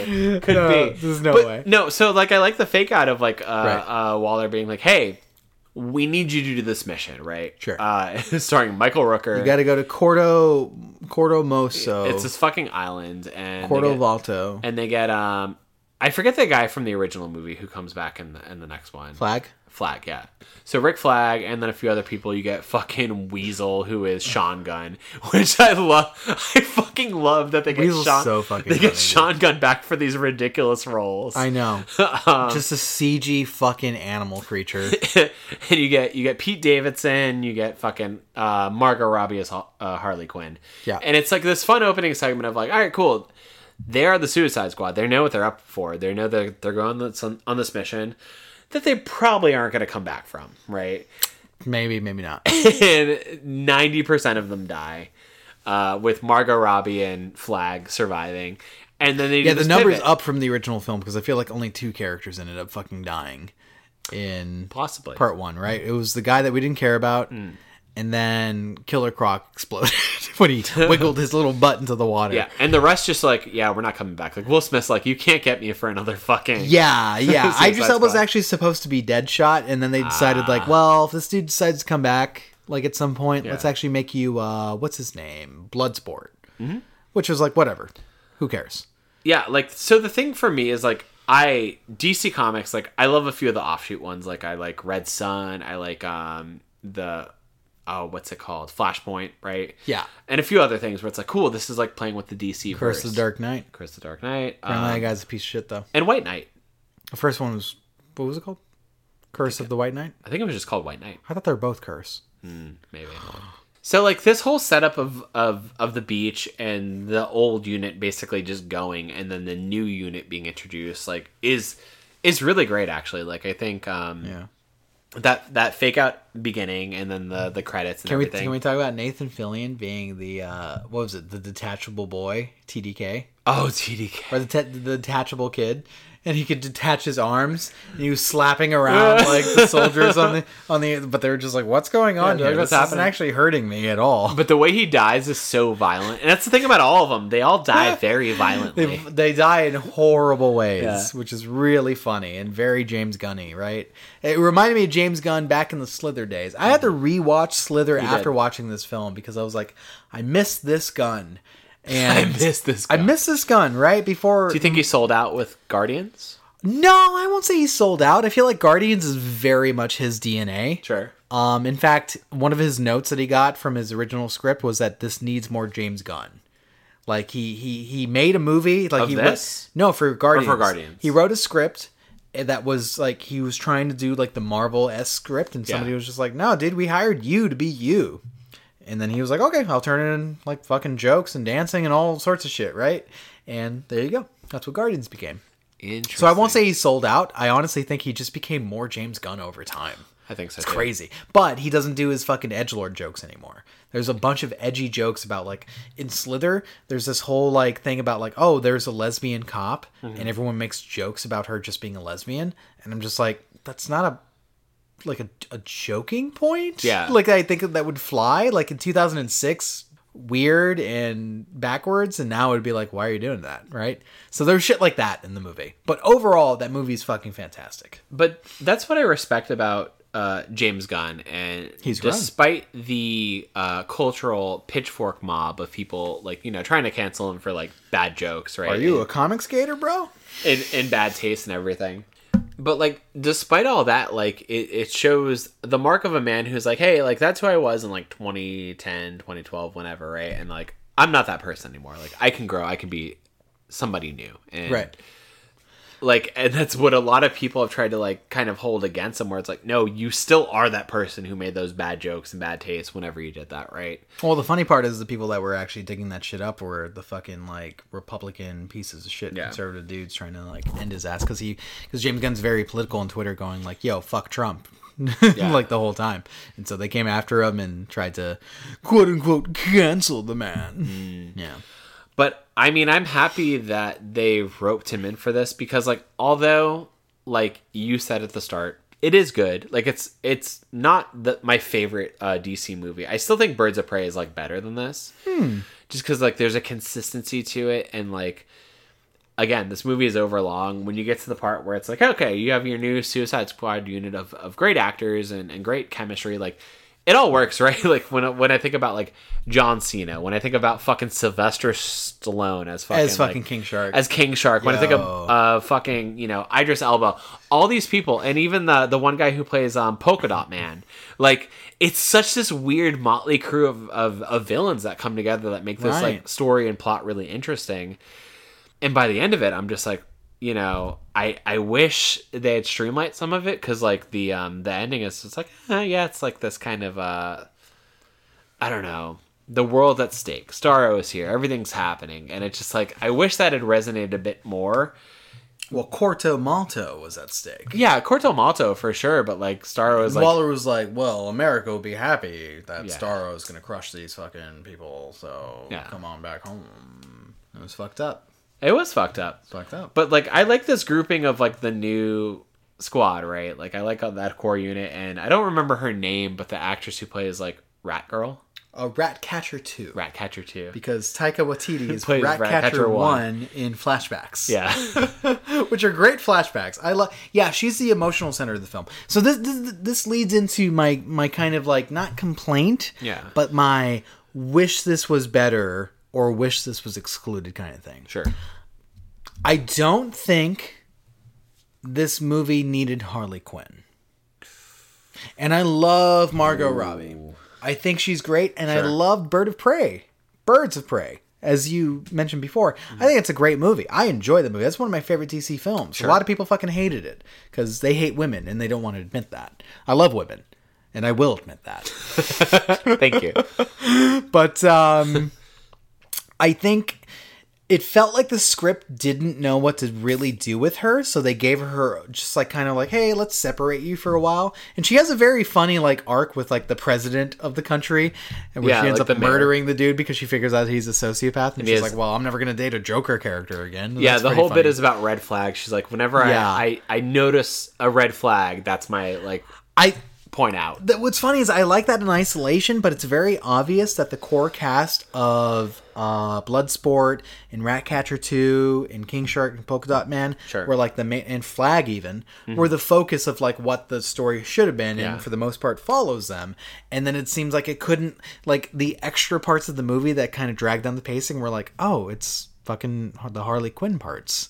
And then she doesn't even really gel with the rest of the group very well because she shows up like later with them you know like th- that, that that's my thing where i'm just like no man harley quinn's like here's my thing i, I don't think she dragged down the movie i think she outgrew the movie i think we're at the point where harley quinn can needs to continue going down the path of not only birds of prey but going going into gotham city sirens Yeah. that needs to that's happen fair. for her she needs to be the star of a thing and having her as being as a side supporting character character. does not work anymore Like it worked in maybe in the first Suicide Squad, which was totally boring, but I'm just like, no, no, no, she's too big for this, and it's like it conflicts with the rest of what the movie's doing.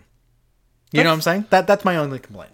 That's that's fair. So like her her parts Mm-hmm. actually like didn't weigh down the movie for me at all. A lot of what weighed down the movie for me was like the last like act, the last like 40 minutes. So you didn't like Starro? no, it, it wasn't necessarily that. It was like some weird dual planes of actions that were happening. but like oh, I think I think Margot Robbie and then like the inevitable like integration of her with this new like B unit of the Suicide Squad worked cuz they're like, "Hey, we got to go we got to go get Harley Quinn. We got to rescue her." And like she's Yeah. proven at this point that she's can survive on her own, like whether it's romancing, you know, the the mayor of Court or whatever, right? Yeah, yeah. and and doing her own thing and and then like getting like you know basically like arrested and then having to fight her way out like she's doing her own thing and i, I think that that's great in parallel um but when she then comes to the main unit i think it works like she's not there nearly as much as like you know any of these other characters are Sure, being sure, sure. embroiled together like you know she hasn't had nearly as much screen time with like idris or or john cena but like It would be so like the way that I felt is like if you tried to do like a new Star Wars movie with a new cast of characters, Yeah. and fucking suddenly you had Luke Skywalker there as like a side character, and I'd be like, what the fuck is going on here? Like he's just like in the group, he's just like chilling in the group. but that's the thing with James Gunn. A lot of his favorite parts with this movie were like filming Margot Robbie and everything that happened there, right? Like I think like they had a pretty good like you know relationship in Pit for Pat, and like a lot of her scenes like they shined on their own. I agree, like they could have been integrated better integrated with the rest. Like you have these like competitive moments, right? With like you know. That's what it was. with Idris Elba and John Cena, where it's like there's this back and forth, obviously competitiveness, but like Margot Robbie, her part's taken alone. Like, granted, yeah, y- you could say they don't fit, but like I still think they're pretty well integrated in the rest of the film. I- again, I don't think Yeah. it's that they don't fit. They do pad out the runtime. Whereas, like, if you removed all of her parts, the Mm-hmm. movie would still be great or good. It would still be good. It would still fit. Like, it would still make sense if you didn't have any Margot Robbie in this She had film. a, f- a scene. Outgrew this film. She had a scene where she was in captivity, held by her hands above Central American mobsters. Okay. and this is a practical scene apparently where she did this all on her own where she got like escaped from like being like you know handcuffed and fought her way out of it and did a lot Sure. of practical choreography and that was fun it was gripping like the moments in, in levity with her are great towards the last act some of the starro stuff where it's like yeah i think that could have been cleaner and like starro i think as like a dc villain is is pretty interesting but i think they did a pretty like whack job, I think, at characterizing them here. Where it's like, oh, here's Well, this. what about having uh, the Twelfth Doctor as like the bad guy? I, I liked his character. yeah, uh, Fucking Peter Capaldi. Peter Capaldi yeah. as, uh, as the Brainiac sort of. he was dude, great. right? No, he was Yeah. great. The whole so the whole like initial like seating of Starro is pretty great. Of like, Yeah. yeah. we had these people that went into fucking space, and they came back with these starfish and these fucking like invasive species. Yeah. You, you know what's weird for, for me about this movie is that, like, I like this movie or- overall. I watch it twice. Same. And I still don't love it. There's something holding me back. I don't know what it is, right? And it's like, I don't even think, like, oh, the Harley Quinn parts were bad. like, no, they were great, actually. I just Yeah, think that they're she fine. deserves, like, more of her own movie because Sure. she's much more of a leading person than just being a side character in a fucking, like, James Gunn movie, right? It's not even that that, like, kind of, like, hurt it. I just feel like this movie feels like it's disposable as disposable as its characters were because it feels like nothing about the suicide squad is going to make a difference to the dceu it is a side story that just kind of does its thing tries to emulate war movies from the 1970s and it's one and done and it ultimately may not matter it- it's it's a strange feeling, right? I don't I don't know what it is. I feel like it's a, th- a movie that will easily get retconned, like tomorrow I mean, they've already positioned James Gunn for a sequel. for Suicide Squad three. Yeah, they're like, hey, you're you're gonna come back and you're gonna write this thing after after Guardians. Okay, I mean I I'd be into it. I'd be into it, but I I just feel like this is one of those like, hey, we let the dogs out, and we're not gonna do it again. Well, I mean, the thing about like DC as a whole is right. Like Yeah. for me, and maybe for you and a lot of other people, like the heroes are what like shine the brightest in those. Like Suicide Squad, like I didn't follow the comic lineage, so like these characters, like yeah, I know them, but like as a group, as their mission and what they're supposed to be doing, like I don't really care about it. It seems like the Like- comics don't have any impact on the films. Yeah, like I could take or leave any of this. It's fun. Like it's fun to see these characters interact and do this shit and like yeah, whether it's like Killer Croc or King Shark or whatever, like it's all fun. Like I'm having like I'm laughing and this Sure. is like a fun like DC movie, but like it's not necessarily why I like DC. yeah, You know? that's a big part of it. But like I I do think this movie was was good. It again, it it wasn't great for me. Yeah. Um Overlong, yeah overlong the character shit is is great but by the end of it i'm like so the dual plane of action thing that i was this this bothers me right where they do the scene where you have rick flag and you have john cena's character right they're having a confrontation and the whole situation of like oh shit you're here to cover up amanda waller's thing about like why starro is here and all this other stuff and the government conspiracy of it all and then it de-evolves really quickly rick flag dies it fucking sucks I hate that actually. yeah, I hate that he does. It's it's pretty terrible, and you're like, holy shit! Like I I actually really liked Rick Flag in this more than the original movie, way more. and then it devolves pretty quickly, and then they're like, there's a scene where John Cena is about to shoot Ratcatcher two, and then it pans back to a separate plane of action, which is Idris Elba, Margot Robbie, Polka Dot Man, all these other characters in the separate side of this fucking building, and it adds 15 minutes to the movie. And we're like, personally, where I feel like they could have just done it, maybe done it together. It didn't need to be its own like separate plane of action, its own thing, because I agree. this is where the fat came and a lot of why I like James Gunn and why I like, a lot of why I like this movie is like it had its succinctness, it had humor to it, it had punch, and by the time you get to the third act, a lot of the punch is lost. Yeah, look at Because it's Guardians. trying right? to straddle too much. Guardians One is a very tight film. yeah, Like, there's no like we're gonna go back in time and do some crazy shit or talk Yeah. about these characters or go see what's going. No, it's all very straightforward. Very like this is compact. It's tight. It makes sense. It leads into itself very well. Yeah, th- this one I think is a little, eh, a little less. Uh, I won't say cohesive. It just feels scattershot Mm-hmm. in some ways, and that's what kind of hurt it for me too. I was just like, well, I'm getting a little bored here because like I don't care about this. like You it's know? still good James Gunn. it's it's it's great James Gunn, Yeah. right? But yeah, there's something about su- the Suicide Squad where I was just like, I feel like this is exactly the kind of movie. You know what it is for me? I told you this before. I'm going to say it for the podcast people who somehow got through nine hours of New Oh. this. listeners New listeners. of our longest podcast. If this were the first like hard R gory take on DCEU, Sure. I think I would have fell in love with this. But Birds of Prey already took the wind out of the sails, where it's it's funny, it's irreverent, uh, plenty of Margot Robbie, fucking random violence, random fucking cursing. It already did it, right? So it takes some of the impact away from this movie, where I feel like it's trying to be like, look, uh, we're kind of we're like a harder version of DCUU, and we're we're weird, and we like focus on characters that people don't really know about. I was like, yeah, that movie's called Birds of Prey.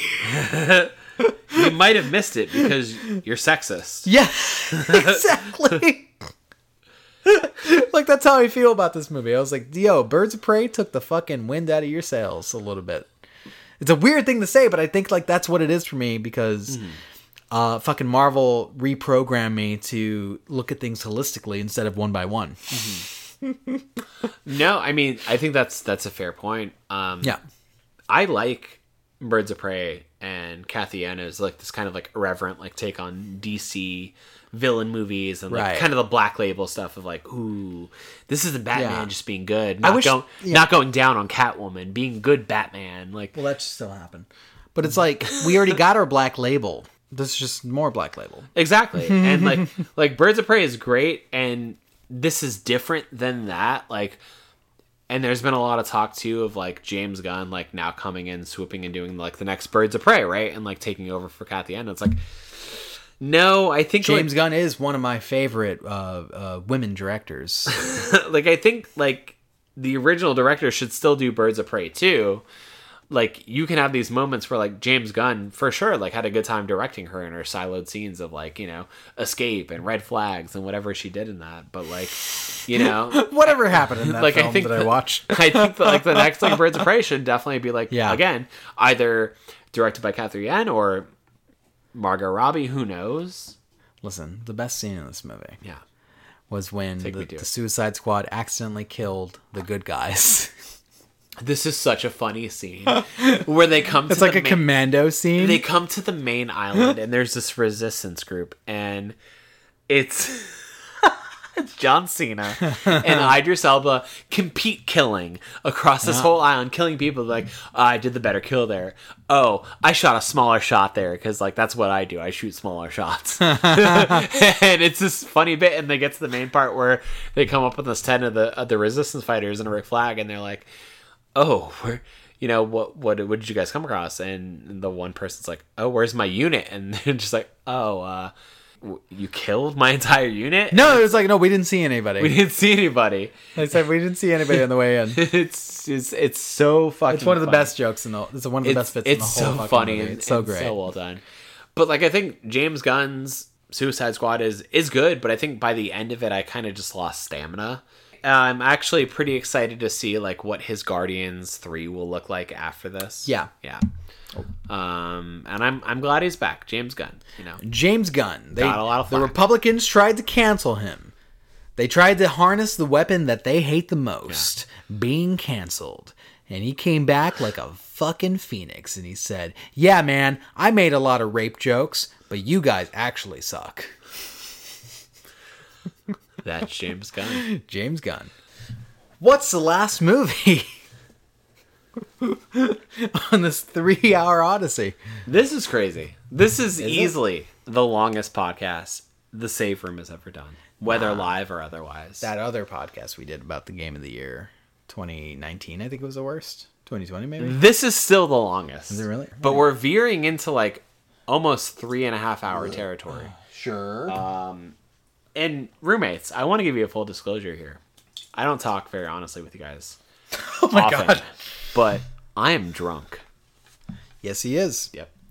i am normal The last movie we're going to talk about here on the Save Room Blockbuster Movie Fandango event is part of the Rebuild series for Evangelion. 3.0 plus conclusion. 1.0 thrice upon a time. the Evangelion movie event that is streaming on Amazon yeah right man now. this this is the, Yeah. the summer in review cap right Yeah. they, they threw it on prime it, what's funny is about that deal what, what's really funny about Sure. that is hey like last year may or maybe the year before uh, time doesn't mean anything uh, it was 2019 wasn't it where the original series ended up on netflix Yes. including the two films afterwards one wasn't really a film it was more of like a uh, recap episode Yes. and then the other one was an actual film called end of evangelion these bitches didn't get the rebuild films like fucking bezos is out there going like if i'm going to space i'm taking the rebuilds with me apparently so he paid for that shit right but yeah it, it's this movie has been like what eight years in the making something crazy Yeah, like that. basically. it's been forever since the last one came out um, I don't remember much of this film. We, I decided, like many of the films on this list, I took an edible, and we were also drinking. I think like what, like just harder drinks, or something. we could have been drinking. There's no way to. We were drinking, and I, I I have vague ideas of what occurred in this film. The things that really stand out was that there was a lot of penguins instead of one. Um, for some reason, Shinji fought his dad uh, within his own Ava, and apparently there's a Unit 13, which I'm pretty sure came up in the last movie, but I forgot. It looks Yep. indistinguishable from Unit 1. And they fought across different locations from the series, including Masato's apartment. Which is like the imagery that stands out in my mind from this whole movie endeavor. So he, he's very much in the the last scene of the movie. Oh where my like God. Shinji and his dad are fighting across like every time event of Yeah. the franchise. Yeah. This movie. Yeah, what did it do for you? So I think it was like the summer of 2019 where like when they put Evangelion on Netflix, I watched all of it. I Yep. watched the movies and then the rebuild movies you had started buying at that point. You bought like the first one, second one, and then three. Well, I had always owned One and the one and two. Sure. and I had to get three afterwards. Yeah, So one and two are interesting because it's like a recontextualization of what the original anime is, right? One is very in lockstep with what the like the first six or seven episodes of yeah, the series. actually, are. the first eight episodes, like through like Yeah. Asuka's arc. yeah. There's nothing that really varies there. It's just like a different art style, almost a updated art style. And then the second movie adds like Mari and a few other characters. Two decides to fucking back like backflip into lunacy Yeah. like halfway through and be like, wait, what the fuck is going on? you know, it's like, are you expanding this or are you just fucking like changing this? And it's like, yeah, they changed it. They changed it like, a lot. You and I have seen a lot of Evangelion. A lot of Evangelion together. We've seen the series, we've seen End of Evangelion, we've seen Right. this, we've seen the rebuild. And I don't think we know what's going on. Like I still don't know what's going on. like, I love that like Hideki Anno is finally like, yeah, I got a budget. I can finally make the vision that I always wanted to Right. make. But it doesn't make it any less confusing. No, it, it's it's very much like just like poetry in Yeah, motion, like visual basically. poetry. It, it and it reminds me of Green Knight in the sense that it's like I can't really believe what my eyes are seeing right now. Like Yeah. some of the things are straightforward, like oh, third impact occurred, oops, and It's a big deal, dude. there's like the remnants of society are trying to figure out like well, what the fuck do we do? Like what? How do we live? How do we go forward? Right? That's my favorite part of the movie. It's really good like shit. you have the opening situation of like uh Mari and Masato, like this fucking like war torn Masato and Yeah. and Risco all From, like from together. part three, she became fucking Ahab for yeah, some reason. like a like a fucking eye patch wearing a Yeah, uh, her fucking shitty boyfriend, who was always scummy, decided to fucking blow up or explode into orange goo in part three, right?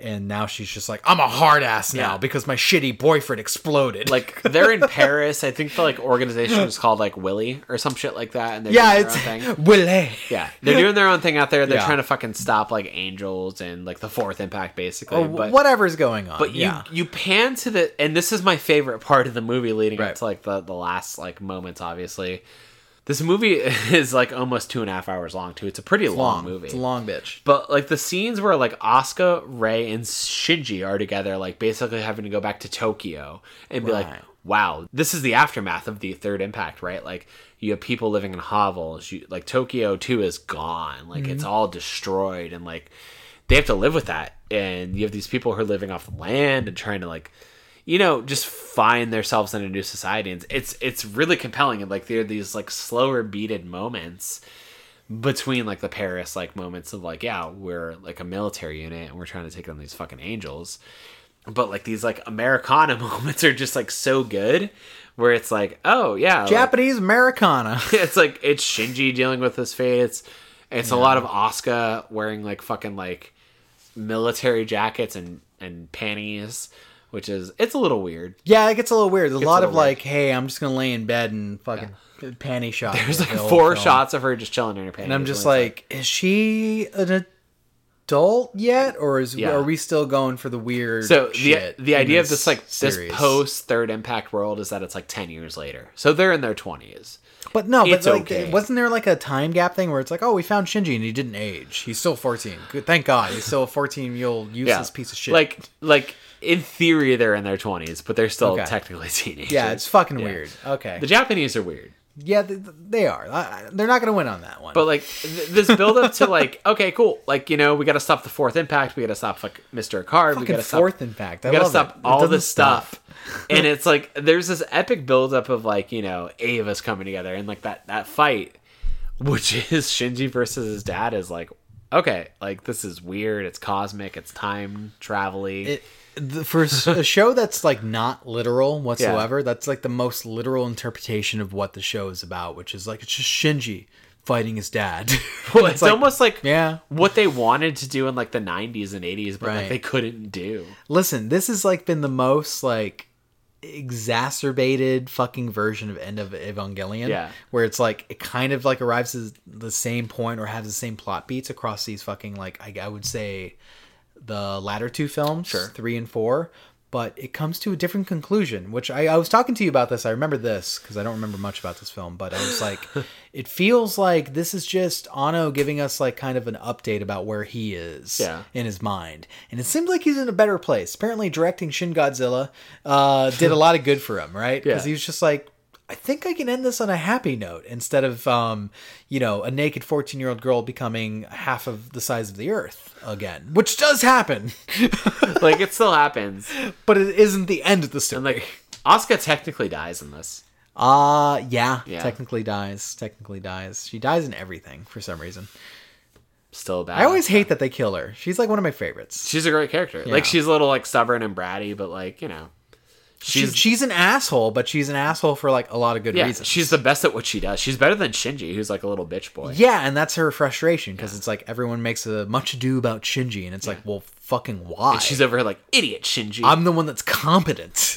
like it's crazy that you guys care about this idiot. but then you get somebody like Mari, who's like Asuka plus. Yeah, Ma- uh, Oscar without the fucking pathos Yeah. is is basically Mari, which is and god damn it, the, the way that this film ends is like bewildering, but it's like I guess like this 30 is a happy minutes. ending. It's 30 minutes, but it's like, hey, everyone grew up now, except for the people that died. Sorry, Asuka. And it's like, well, I guess Mari and Shinji are dating. And he ha- she has a cute moment where she like hides his eyes Yeah. and goes, guess who? And he's like, glasses, big boobs. And I'm just like, yep, that's how we end all of the depression and anguish and abrasive fucking storytelling that was the last 35 years of fucking Evangelion. We just ended with glasses, big boobs. nice. Fucking put a bow on that shit, didn't they? it's an amazing way to end it though. like, what? Like Close thy book. like as a whole, like I really enjoyed it. Like I felt like the animation yeah, it was- style, it was, and, like, amazing looking. Yeah. the, the cinematography, like the script, like all of it was pretty good. It was like the best of like the rebuild movies. It was. I do agree. Yeah. It's crazy. I don't hate this movie at all. Yeah. I'm just like calling out that it's just fucking Bizarre. bewildering Yeah. nonsense, but also impactful and visually stimulating and oddly relatable in ways that shouldn't be. like, which is always Evangelion. and with 10% less cicadas. yeah, I was really mad about that. The cicadas didn't pop out until like the fucking like The final like situation. Oh yeah, literally the two and a half hour mark. We didn't get the cicadas, and I was like, "What's going on here?" Do you remember in the series when there was a fifteen minute fucking cicada scene? Yeah, that was episode four. That was amazing. we need more of that in this life. I like this. I mean, it feels like a like a fitting conclusion to the this the series and like Yeah. Ano's work and everything. And it's like, Definitely feels aligned with the rest of the fucking wild work that he's done. Yeah. yeah. I mean, uh, I, I mean, at least at this point, he's had a budget for it, so like he can actually complete the story that he wanted to do back in like the nineties. Finish the fight. Yeah, I like. I, I want to watch it again. I Same. do. I want to watch it again and see if I get like a different thing because it's definitely one of those things that isn't just like, yeah, here's a straightforward, you know, structured plot of like what happens. It's like, nah, dude, you might get like different feelings from it, you know, when you watch it and different interpretations and whatnot. So it's like that's always been kind of the, the thing with his works, Yeah. right? I think honestly the most straightforward part of all of Evangelion is maybe like the first eight episodes of the show. And then it just Sure. ventures off into just fucking uncharted territory that people Yeah. are still analyzing to this day. you know?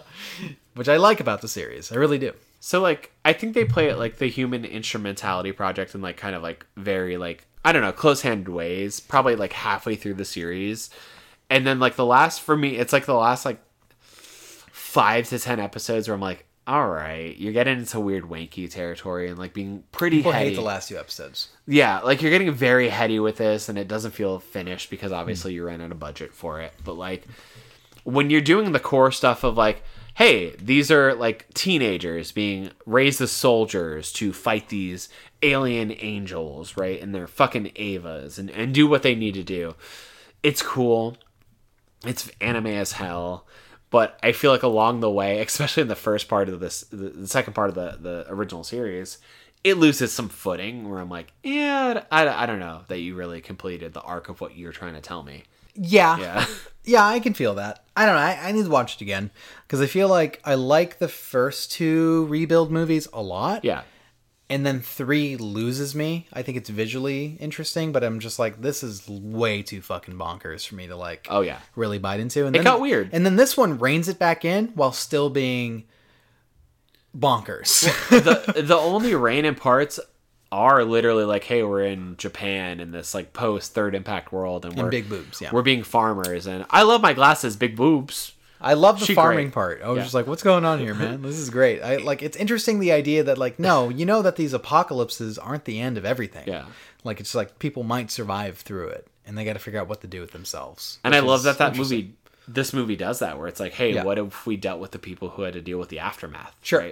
It's like living in a post like Avengers world of like, damn, they fucked up New York, but like we still have to live. Still got to do it, man. Like I think of Michael parts Keaton, of like what are you doing? like I- yeah i think of that i think of Yeah, um, yeah. i think of uh daredevil right of like yeah the avengers were through here but we still have to build our own society and it's it's interesting i, I don't know but like I liked it.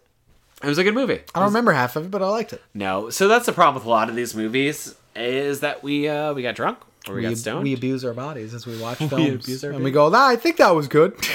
i like it i'm gonna put it on my fucking uh rotten tomatoes account But on Rotten Tomatoes, you get a fucking eighty-three. what's what's the film account thing that everybody has Uh, letterbox. letterbox yeah this is going on my letterbox This whole thing is a letterbox. This has been a letterbox review for the movie Scream. Well, that's That's it. I think that's our summer blockbuster event, dude. We're, This is we're almost crazy. four This- hours long. This, is, crazy. We're as long as a fucking Ano movie. we're as long as Jesus an on Christ. movie. We're as long as some podcasts that think they can do this, We couldn't do this. but we did it. We don't deserve this. This is our rebuild. But we've been doing this podcast for years, so fuck off. Five years, five years of same room, but Five years.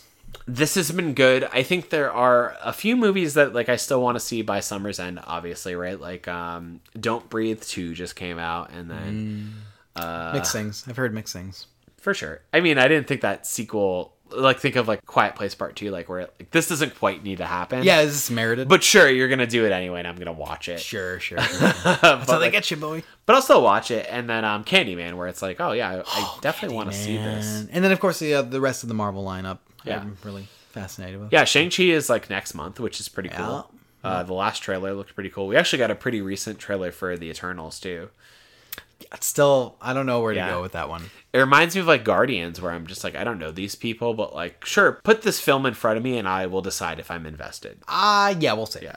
We'll see if that's how I feel about it when we walk into it. I don't think Yeah. this movie's going to do what Guardians did. Oh no, very. I mean, it has to reestablish the MCU, right? This is basically like the the cinematic kickoff for Phase Four outside of Shang Chi. Ah, it's a- it's a big load to, to yeah. bear. I love well, uh, you- as long as I have my green sash, I can take on any load. well, guys, thank you for listening to. Well, nobody got to the end of this, but thank you for listening to the Save Room Summer Blockbuster in review blockbuster special. Brought to you by Blockbuster. This has been insane. It sure has been. It's been very hot too. I'm sweating all over my body. I actually got cooler over time. that you're a lizard. I might be a lizard. You might be a From lizard. Florida. Well, we have cheesecake now. Yo, we got so we did a few breaks that you guys might not have noticed because Yeah. of the edits, but like we got Cheesecake Factory. Cheesecake We Factory. got we got white chocolate raspberry. It's gonna Oh, be bomb my as God. fuck. But hey guys, this this has been fun. Thanks for listening. Um this has been the save room, like Kevin said, movie Uh-huh. reviews, whatever. We didn't do the plug, but you can find us at multiple listening avenues. You can find us over at soundcloud.com slash the safe room show you can find us over at spotify stitcher itunes google play and rss feeds across the epic poem verse If you wanted to see us stream, you can catch me at twitch.tv slash the red herb or Daniel at twitch.tv slash dungeons and daniels. And if you happen to tweet sometimes, you Tweet can find us. us. at Save Room Show. tell us your favorite movie tell us your favorite scream queen You're way drunker than me. It's crazy. tell us if you liked green knight Is that where my tolerance is I at? need Like to I'm know. just kind of like wondering. Let's get some food in you. i've had two beers so like the one beer i had was the uh, 20th anniversary stout Yeah, it was crazy looking. from fremont brewery and way it too was- dark. it was 12% Way too dark for me. I couldn't do it. i did it and i live to tell the story i got a i got a t-shirt for it i got a whole t-shirt for I it guys. just can't tell if I'm in three or two. That's your third. Okay. Yeah. Fourth is gonna happen. Well, guys, thank you for listening. Have a good night. One ya hence. One podcast hence.